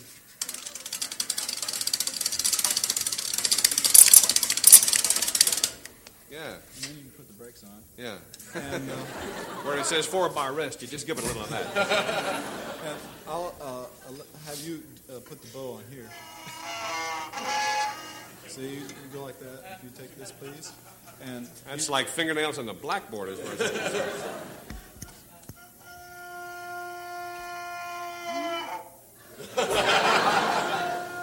Now, uh, this this may be a little bit new to you, but I think that It doesn't come up in the ordinary conversation, I'll tell you that. well, the, uh, I should suggest that you alternate between bowing and uh, plucking. An Aerojet. Those are two air plants here in the neighborhood. You should bow it and pluck it, and uh, if you can scratch across the uh, Bow the it and basket- pluck it. The basket. Yeah. Now, the whole idea that we're going to uh, do here in this improvised uh, concerto for two bicycles, uh, a pre-recorded tape, and the musicians in the back, is that you're supposed to express yourself freely without any kind of. Uh, you have to let your front down, and you have to you have to uh, just feel your way through it because it's you're completely released. Uh, You're a composer yourself, and you know that the standard method of notation is very difficult. You know. And, I ignore it. yeah.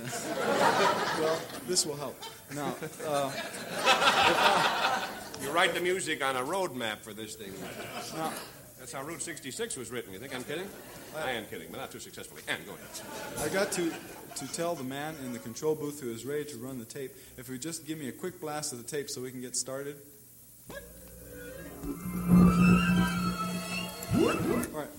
Now the tape is pre-recorded electric noises that uh, I stuck together. Uh, I gave my wife a clarinet and told her to play it, and uh, she doesn't play a clarinet. and then doesn't even have a wife. How do you like that? and then I did some electric things to it. And it's very interesting. You'll hear a woman singing in there someplace, and I, I record that off the radio and stuck it in. But now, the, the way we work this is when the man in the control booth feels moved to add his electronic part to our work here, he will throw a little switch, which just lets some of this noise through. And then I request of the, the uh, musicians that if they feel so moved, make any noise possible on your instrument. No, uh, try and refrain from musical tones. And in fact, uh, They won't have any trouble with that order. if it would be possible for you The to, regular way, fellas. I'm sorry. if it would be possible for you to put some sort of objects on the strings of the piano, you'll get. you know. That's Yeah. good. I prefer you to play it that way. All season long, Don. All right. Now we'll we'll start.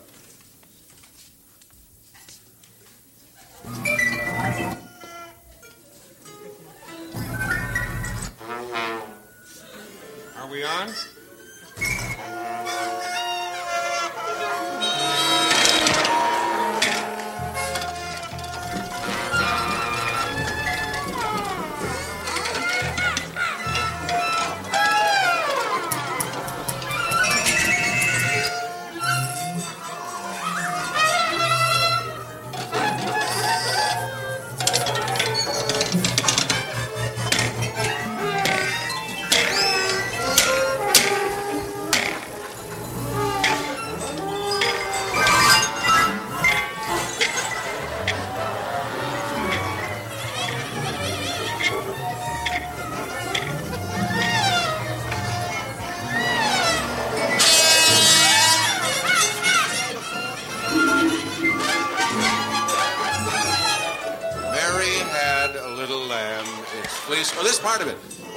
Snow. And everywhere that. Mar- no, this is part of it, he told me to re- recite a poem while this was going on. Yes. Boy stood on a burning deck.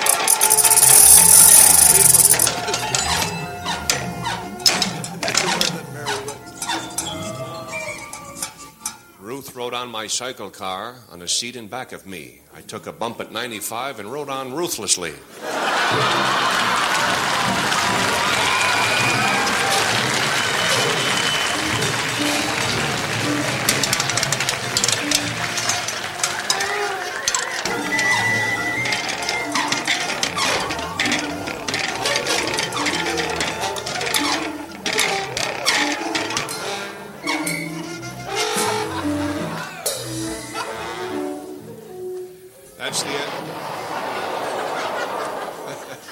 That's 32 bars. We, we're playing like we went to 32 bars tonight, you know? Well, Mr. Zappa,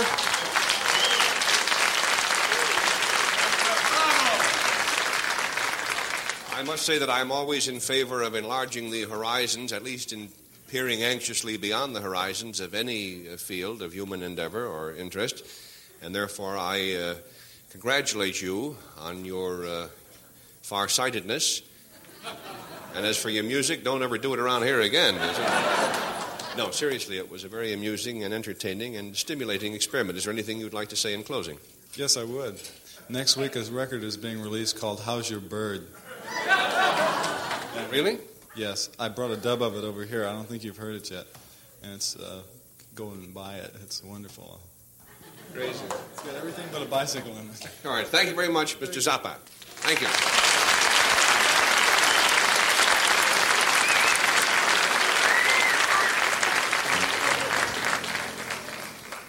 You know, that music sounds a little bit like the music that a very gifted. Thought I sat on the pie there for a minute. Ooh, that was a close one, folks. You could have had me that time. I wasn't looking for you. You did. No, uh, the uh, Alwin Nikolais is his name, a very gifted choreographer. I'll go to that mic. Very gifted choreographer. Uh, we used to use him on the show when we were on Sunday evenings, and uh, he does his own music. I guess music is the best word they can find for it, and it sounds very much like that. Uh, he you know, plays uh, tin cans backwards and records them at strange tape speeds. And then to this strange conglomeration of sounds, he um, creates dances, choreography, and uh, he's uh, really a genius uh, in his particular field. I guess we must have to let somebody around the country talk right now. Uh, another Sammy Fain song will be performed for you in just a moment. Great song, Secret Love, will be sung by Jenny Smith, and then after that, we'll be getting Sammy out, and we have a few other surprises, I guess, even to me. Hurry right back. Hello, my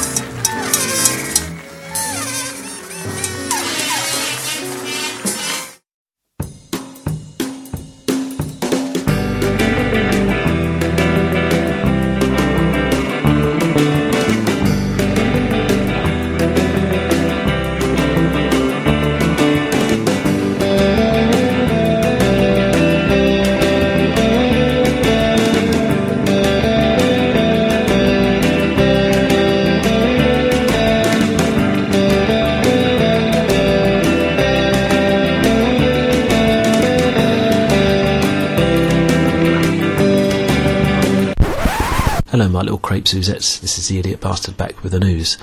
Uh, but before I do that, I'd like to make a couple of announcements. Firstly, a sincere apologies to Mick Ekers, whose name I mispronounced in the last episode.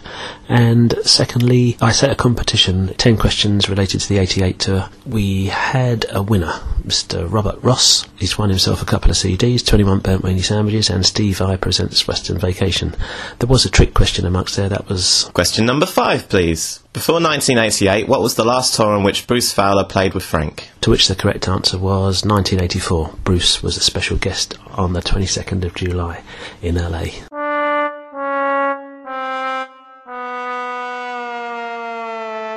So, congratulations to Robert, and without further ado, do is your news. And hopefully, Knuckles next door won't start fingering his organ and interrupt us this time.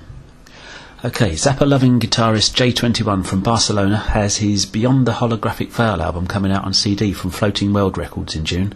This album features the first collaboration between Scott Thunes and Ed Mann since 1988, as well as contributions from Reeves Gabrels, Jeff Tyson, Robert Martin, Don Preston, Marco Minnemann, Mike Garson, and some other guy. Oh, what's my name? Um, Jay's first album, Yellow Mind, Blue Mind, also featured Ed, and that's also coming out on the same label. Zappa Plays Zappa have announced a big bunch of US and Canadian dates from July to September. Flo and Eddie are special guests for one night only at the Bearsville Theatre in New York on the 28th of July. The 10th of August to the 24th September dates are all in support of Return to Forever 4, with the exception of uh, a blues festival where they open for the Flaming Lips. Suddenly available is Napoleon Murphy Brock's This Is What Frank Zappa Heard, an album Nappy recorded with Communication Plus at the Red Noodle Club in Waikiki in 1973. Uh, I got it the other day, it's pretty damn good actually, not bad, well worth checking out. The Magic Band, that is John French, Denny Walley, and Mark Boston, plus a couple of guys from Jumbo's band, will play All Tomorrow's Parties Festival at Butlins Minehead early December. A couple more UK dates should be announced shortly. I saw Denny with the Muffin Men at the Cavern recently. They were pretty gear, I tell thee. Mike Keneally has been writing and recording music with Terry Bozzio, as well as working on Jamie Kime's debut album. Mike's imminent live CD and DVD now has a title, Baking at the Potato, and I've also got the Bryan Beller album, which is uh, the first set from that same show that Mike's releasing. Get them both. Um, I don't know if people have been following the Vai tunes, these download only tracks that Steve Vai's been releasing, but he's just released another one called The Bodhi Tree. Uh, features Steve experiment with his Eventide H300 harmonizer some 20 odd years ago. It's a little over nine minutes and it's nice, I like it a lot. Chad Wackerman is going to travel outside of the US. He's currently on tour in the US with James Taylor. Uh, also, Walt Fowler is in that band, but Chad doesn't know whether or not James will be bringing the horn section over to the UK. That's in July. Hopefully, he will. Pauline Butcher has written her memoir of what happened while she worked for Frank. She was his secretary between 1968 and 1972. This will be published by Plexus in the UK in October and titled Freak Out My Life with Frank Zappa. And finally, Essra Mohawk, the real Uncle Meat, is the latest addition to the lineup for this year's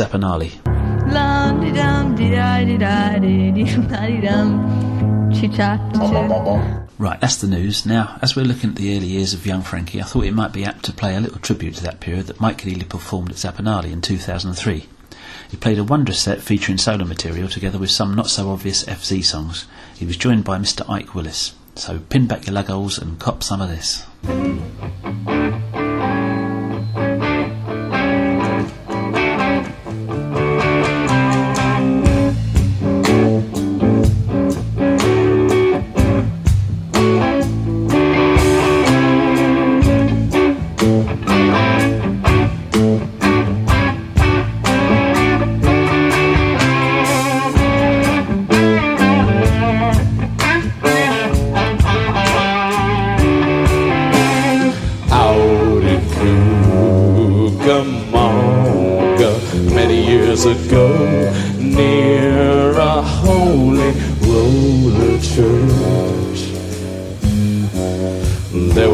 A place where me and a couple of friends began practicing for the time we might go.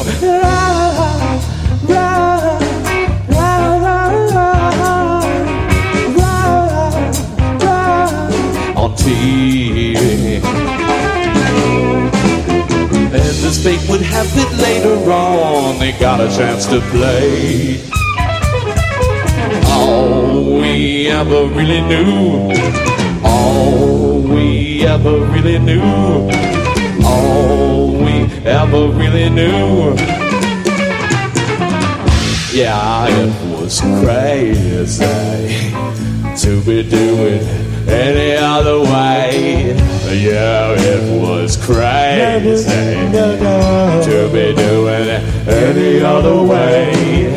Yeah, it was crazy to be doing it any other way. Yeah, it was crazy, crazy.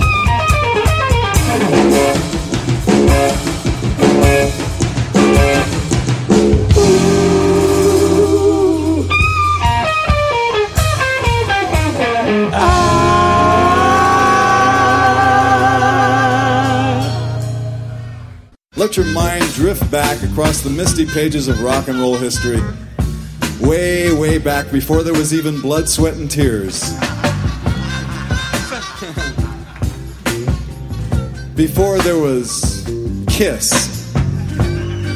And Mandrill showing up, showing up out of Get in the groove now, it's gonna be a minute. Yeah, yeah, yeah, Many years before Mandrill. In a town called Cucamonga, California. Yes, it was. At a place called 8040 Archibald Avenue, Cucamonga, California, ladies and gentlemen. Yes, it was. There was a little recording studio that belonged to a guy named Paul Buff. Now, Paul Buff used to be in the Marines. He was short, but he was in the Marines. Freaks, freaks, freaks. And while he was in there, besides learning how to kill people, they showed him how to work a soldering iron. And what do you think that devastating little motherfucker did? As soon as he got out of the Marine Corps, he got a job at Convair. And he hated every minute of it, ladies and gentlemen. He didn't really like working at Convair, even though they were going to change the name of it to General Dynamics later. He got out of there while the getting was good. And he decided that he wanted to get into the rock and roll industry. Now, we're not going to hold back any of the grim details of the emergence of this group, you know. So if you're in a hurry to boogie or something, you better go down the street because I'm going to tell you the story tonight. Okay. Now, you have to imagine Paul Buff is about like this, and uh, he's wearing red socks, black peggers, white shoes, and a straw hat. And he thought it was cool. And he was right, because that's the way everybody looked in Cucamonga in those days. So, Paul decided that with his knowledge and the skill that he had gained in the service of our country, through the good through the good training that he got in the United States Marine Corps, he was going to take his soldering iron skills and single-handedly construct on Archibald Avenue in Cucamonga, right next to the intersection of Route 66, Foothill Boulevard, not far from the Cucamonga Malt Shop Hardware Store, Bank of America, and a little Irish bar with sawdust on the floor. Paul Buff was going to open up a recording studio so he could record surf music. That's how far out he was. And even to this day, he remains far out. He's so far out, he's in Memphis. However, Paul Buff constructed out of an old bureau, an old chest of drawers, this old brown thing with curved sides made out of cheap veneer. He took the drawers out, he stuck in some wires and tubes, and he put some knobs on the top of it. And you have to imagine this is the same kind of a little dresser that a teenage girl would have in her room with some sleazy doilies on it, you know, and lipstick and stuff. It's one of those. Take the mirror away. Now just imagine here's this guy, straw hat, red socks, black peggers, and a chest of drawers with knobs in it, and that was his recording console. Takes ingenuity. But he didn't stop there because he needed a tape recorder, so he built one. He made the world's first five track recording machine. This is all true. He took a machine called a Presto, which is something they used to use in low budget radio stations, uh, a machine that normally handled quarter inch tape, and he put some more stuff on it so it would handle half inch tape. And then he took some Norelco quarter track heads and he made himself his own five track head stack. It was like that and that long. They weren't straight up and down. Track one was here, two was there, three was there, four was there, and five was there, which meant that once you recorded the tape on that machine, it couldn't be played back any place else in the world. Let's hear it for him. Yeah. You also have to remember that at this time, now this is like 10 or 12 years ago when he did this, the, the height of studio technique, any place in Hollywood, California, was three track, and they were talking about going to four track. That was really going to be a big move for them. But Paul had made this little five track machine out there, so here's what he did with it. He taught himself how to play the alto saxophone the bass, the guitar, the drums, the piano, and then he taught himself how to sing. And he locked himself in this studio night after night, and he would overdub and make these surf songs and love songs and other kinds of songs that he thought were eminently commercial, and he would prepare these things. Well, he went broke. And one day, I bought this studio from him. I got such a deal. For a thousand dollars, I got the chest of drawers with the knobs. I got the five-track machine. I got his collection of microphones. There must have been at least six of them in the studio. Some of them were even good enough to use for a PA system in a bar. I got a set of drums, two pianos, and some bamboo curtains. And so I locked myself up in the studio for a number of months.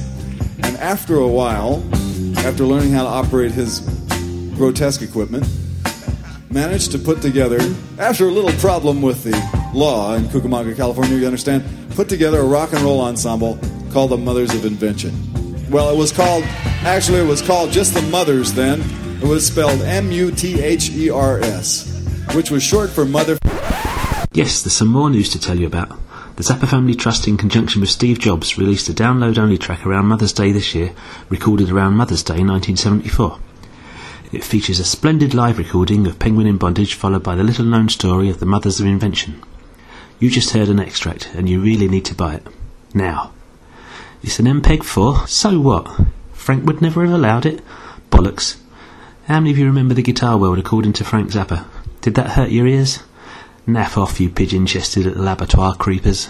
Now, while we're out here visiting this cruddy little town in the desert, figured we'd play you uh, a couple of uh, pieces that Frank wrote for a film called Run Home Slow, uh, which was produced by uh, Frank's friend Tim Sullivan, starred Mercedes McCambridge.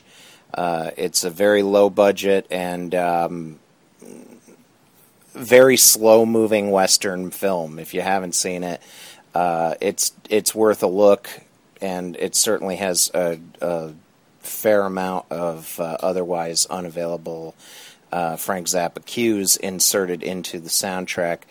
The music for the film was recorded with a small pickup orchestra in 1963 at Art Laboe's Original Sound Studios in Hollywood. Paul Buff engineered those tracks. What you're going to hear now is a, uh, a kind of medley of um, bits of music recorded for both the film and performed subsequently by the Mothers of Invention. Here you are, some music from Run Home Slow on the Zappacast.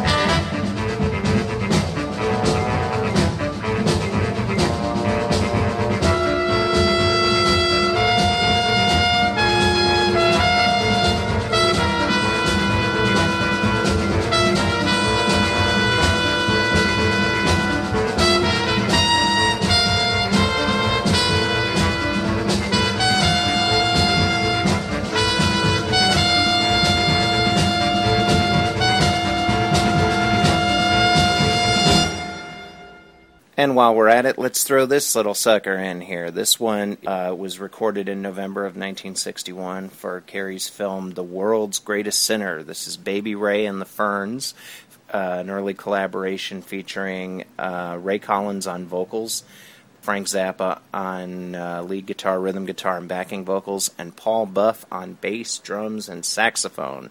Here you are, The World's Greatest Sinner.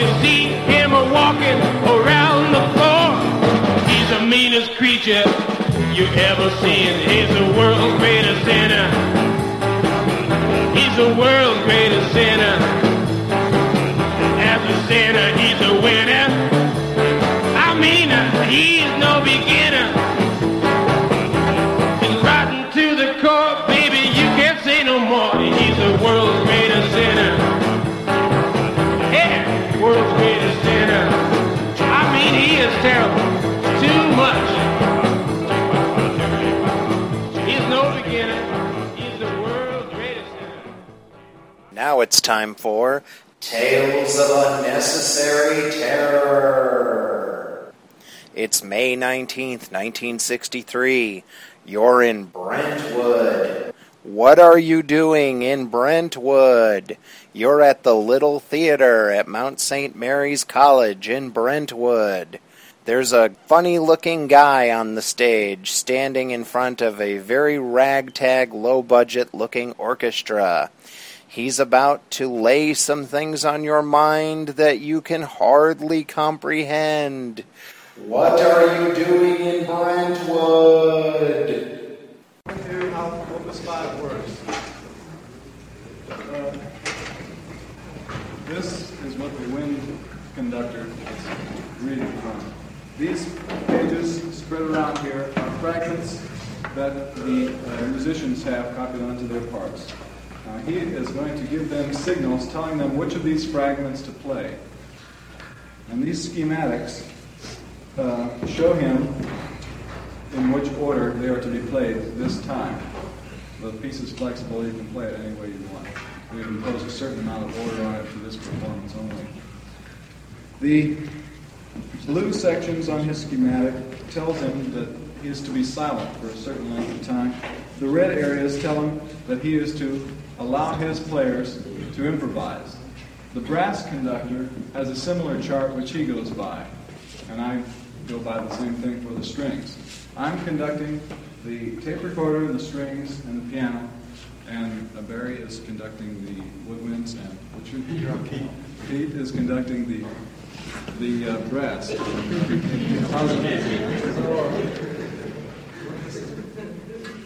Right on, right on.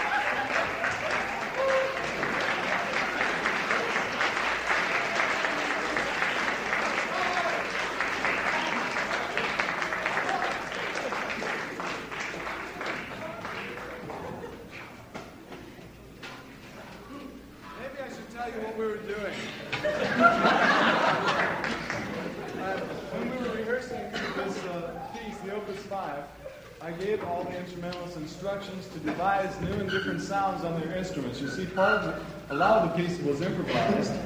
And uh, I uh, asked them to find different kind of sounds that they could make on their instruments, and some of them really came up with some nice uh, ideas. The, the signals that we were giving, I'll explain to you very simply. This means free improvisation, and the finger signals told the performers which of the fragments they were to uh, play at any given moment.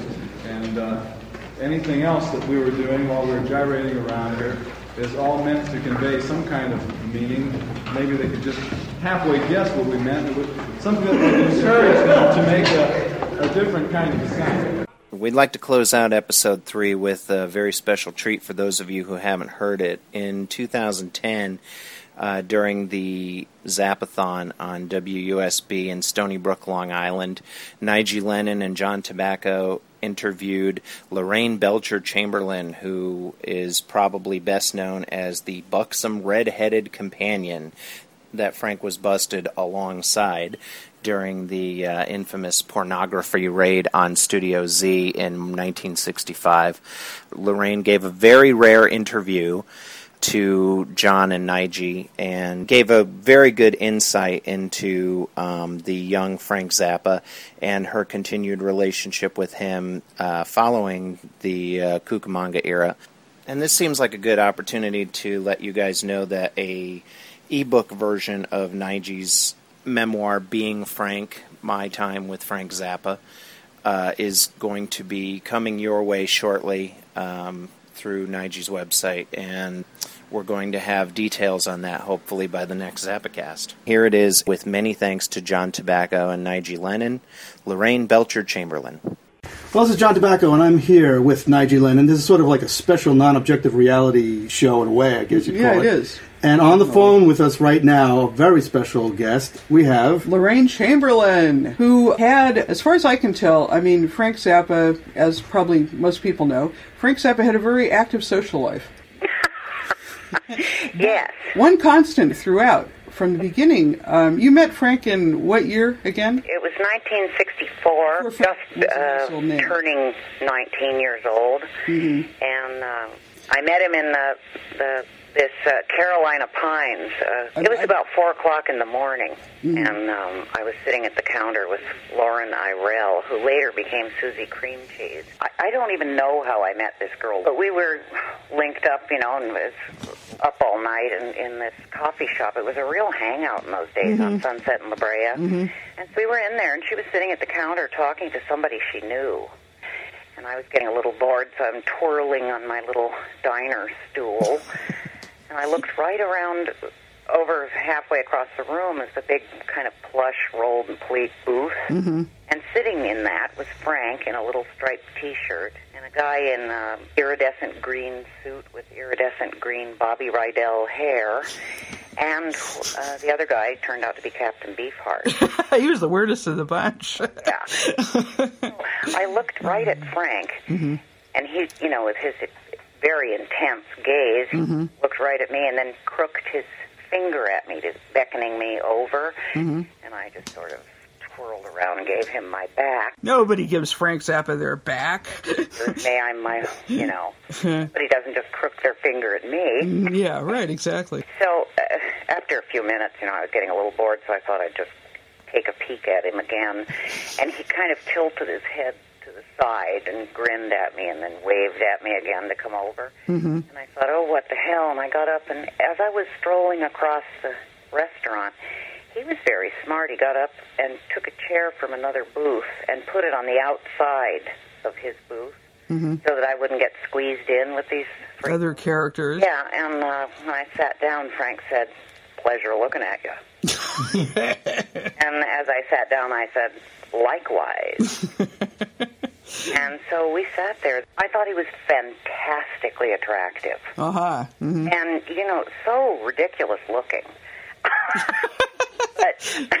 humor in grooming, I don't know what it is, but I. Uh, he just had beautiful eyes Mhm. and such an odd manner. We sat there talking and laughing and carrying on for, you know, at least an hour before Lauren noticed I was gone. And so I went over and got her, and she came and joined us. And we ended up getting in that orange station wagon Frank had. That Chevy. And we drove. I can can you believe this? Uh, there weren't as many weirdos, or at least we didn't know there were as many weirdos in those days. But Lauren and I got in the car with these two characters and drove to Cucamonga, his studio. It was Yeah. really fantastic because the whole way, Frank and I were in the front seat, and Lauren and, and Beefheart were in the back, playing his harmonica and doing yeah, harmonica, uh, son. Howlin' Wolf Uh huh. Yeah. and stuff. And Yeah. fantastic. And Frank, meanwhile, was very serious, talking to me about how he thought that music could control people's minds and how influential music could actually be, rather than just top 40, you know, two and a half minute little ditties. You could really cause a revolution. And, You know, in those days, that might have been thought of as crackpot. You know, it's turned out to be pretty true. Oh, definitely. It was a very avant-garde notion, but but one I think most people would tend to agree. Uh, well, of course, Frank himself did a lot of uh, developing of that sort of concept with his own work. So Yeah. obviously, that was, I guess, an early. When you Yeah. say, John, kind of an early manifestation of. Absolutely. Did Frank ever, at that early, early stage, I mean, you got to know him better as time went on, of course, but did he talk at all about his project object or conceptual continuity or anything that gave you the idea that he had a large canvas he was sort of working with, so to speak? Oh yes, because it would include film. He was like a Renaissance man, really, and he wasn't just some guy playing a guitar in a band. He had much higher goals in mind. He'd done a score for a Mercedes McCambridge movie, hmm the western, That was Run Home Slow? and uh, you know he had enormous uh, library of recorded material. And uh, that was big reel-to-reel jobs, and I mean, he was projecting film on the wall in Studio Z Mhm. that was way before there were light shows. It was all that kind of really wild imagery on the walls, playing his his music, and you know he was arranging and playing all the instruments on some of Mhm. the music we were listening to. He played all the instruments. You walked in the door, and off to the left were offices. It was a huge dark room Mhm. with a couch and a desk and stuff, and he, which he barely ever entered.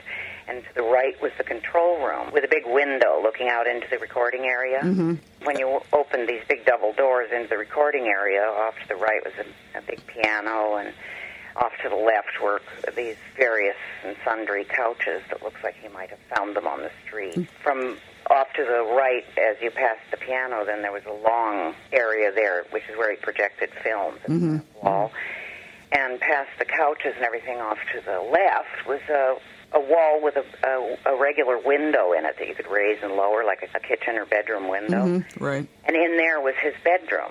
And in the bedroom was, you know, a big aquarium, gla- glass aquarium filled with severed dolls' heads and arms, sounds like Frank. various decorative Yeah, little touches. Those little touches that make it homey. Yeah. The big jukebox Mm. actually wasn't a jukebox; it was the door to the bathroom. and um, Interesting. so it, you know, there were chords and stuff all over the place, and Mhm. musical instruments. Okay, well let's let's let's move up to the um, you know sort of the the big moment there in Cucamonga at Studio Z. Tell Ah, us yeah. about the bust. Tell us how that bust came about and were really broke, and a girlfriend of mine from reform school was there, staying with us with her little one-year-old child, Mhm. and uh, she was living in the office. And we only had one good outfit between the two of us, Theo and I. oh dear. So it was a, little sort of Chanel suit-looking thing that my mother had given me. Mm-hmm. And so one day she would get on the bus and go into L.A. and apply for jobs at, you know, Merrill Lynch, Pierce Fenner and Smith or something. Wow. wearing that little suit, and then Uh-huh. the next day I would go in there looking for a job wearing it. And so it was my day to be gone looking for a job. And I mean, we were really broke. Right? Something had broken down, some piece of equipment, so he couldn't even record other people. And so while I was gone, this guy had come by pretending to be a used car dealer. And they were going to have a, a bachelor party for someone that was getting married. And originally he wanted a film, a little pornographic film. Mhm. But Frank said that he didn't have the materials for that, and, but he could make a tape. Mm-hmm. And so they said okay, and they'd be back the next day to get it. Mhm. So when I walked in the door in my little prim suit, Frank had wheeled the bed out from the bedroom into the middle of the recording area put up microphones and stuff, and he taught Theo how to run the controls, you know. Mhm. And he said, "This is what we're going to do. You know, you're underage, and I've picked you up in a bar or something." And Mhm. He laid out a scenario. yeah, the little scenario was that we've we've come to a motel now, and that was all I knew. Uh huh. We were fully clothed. Uh huh. Right, because a lot of people have always wanted to know: did anything really go on, or was it just strictly Oh, no, acting? all the lights were on. Theo would play this background music, Mhm. you know. And Frank, the first thing he said to me was, "Well, little honey, uh, have you graduated from high school yet?" And I looked at him and said, "No, I graduate in June, but I'm going to go to summer school." and he didn't know what I was going to say, and he says, "Well, what are you going to study?" And I said, "Cosmetology."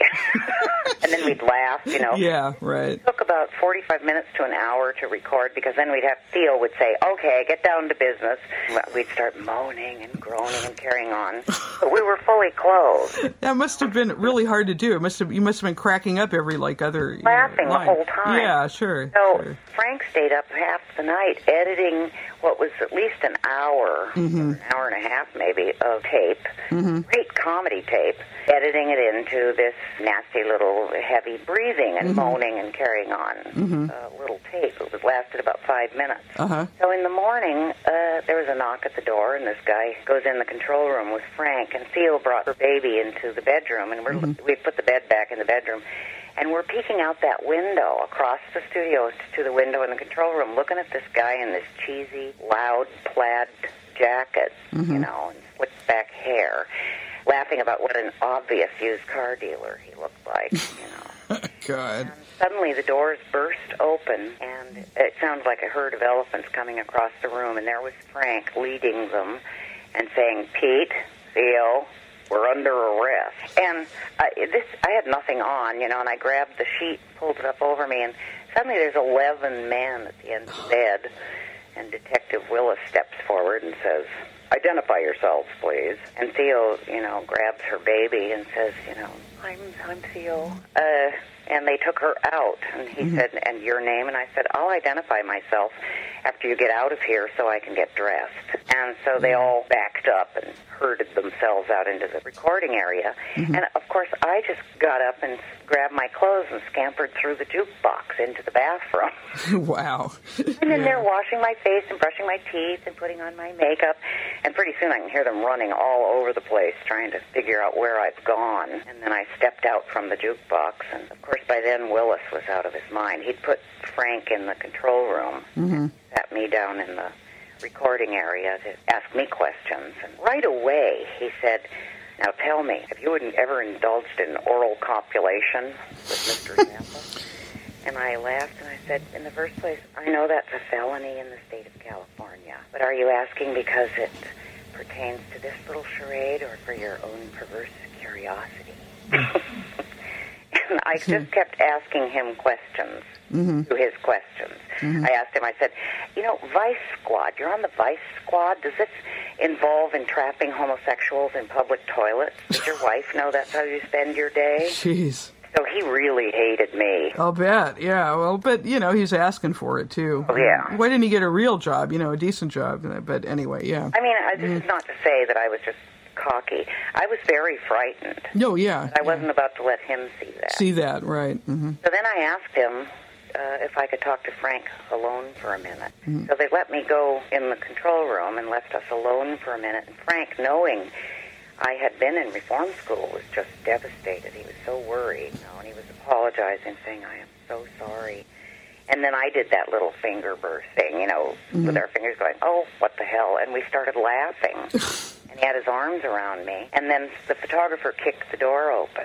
That's where that photograph came from. It Yeah, looked I've like seen- we posed for it I've seen that picture. front Yeah. page of the newspaper, The it said page, yeah. to a go-go to jail. Right. You know. Right. Well, then the band showed up to rehearse. Oh boy. Um, I'll never forget Motorhead. They had him. They had the, them all stand in a line and roll up their sleeves and show their arms. To make sure they didn't have track marks. That was in those days. Excuse Yeah. me. And I'll never forget Motorhead looking over at me saying, "Pete, they're looking for tracks." oh, he was so excited because you know he didn't do drugs. Or, Yeah. and so he thought that was really exotic. but uh, they let all the boys go, and then they they left Theo there. What was? uh, Here's a question, Lorraine. What was the population of Cucamonga at that point? It was a, a few hundred people, right? Yeah, it was really a It was a real one-horse town. hardly yeah. even a town. Yeah. Okay. And there was a Baptist church across the street in a little storefront. hmm Really funny. um, Yeah. Theo and I went over. I wanted to listen to the music, but they all turned on us. You know, Mhm, it was like they were going to drag us up to the front to be saved. Uh huh. So we we ran out of there. Yeah, I remember Frank saying it was very difficult to deal with the small-mindedness there. Oh yeah. And obviously that uh, you know played a huge role in you know the the entrapment of this bus. Yeah, they were doing a vice sweep. Mhm. You know, there was no. They weren't really targeting us. They were targeting everyone along that whole little area. hmm and uh, they they hit pay dirt when they had us make that little tape. Yeah. And when they handed the guy handed Frank a hundred dollar bill hmm and and said, "Is that really your girlfriend and you having sex on this tape?" And Frank said, "Oh, of course." then Detective Willis actually spoke into his wristwatch. It was hilarious, and said, "Okay, men, identify yourselves." And then they burst through the doors. You know, Wow. Very comical, really. Yeah. Yeah. It is absurd. So. You know, Frank, year uh, later when Freak Out came out on the third side, I think it was, you know, it was just a duplication of the tape we made of the moaning and groaning. And so he mailed an autographed copy of that disc to Detective Willis and told him what cut to listen to. That's our show. Thank you very much for listening. The Zappacast was produced and edited by Scott Parker, Andrew Greenaway, and Mick Ekers. Be sure to check out Andrew's website at www.idiotbastard.com for all the latest Zappa news, and also to purchase Andrew's book, Zappa the Hard Way, the definitive account of the 1988 Frank Zappa Broadway the Hard Way tour. For those of you interested in obtaining my Zappa books, my website is located at www.spbpublishing.webs.com. And if you order the books directly from me, I'll sign them for you. My books are also available from www.gndsmusic.com, purveyors of the finest Zappa merchandise anywhere, as well as www.amazon.com and many other right thinking booksellers. And you should also check out Mick Ekers' excellent site on Frank's gear at www.zappasgear.com. If you wish to contact us, drop us a line at MOI1969, that's 1969, at snet.net. On behalf of Andrew Greenaway and Mick Ekers, this is Scott Parker saying thank you again for listening. And until next time, good night, boys and girls. Thanks a lot. Good night.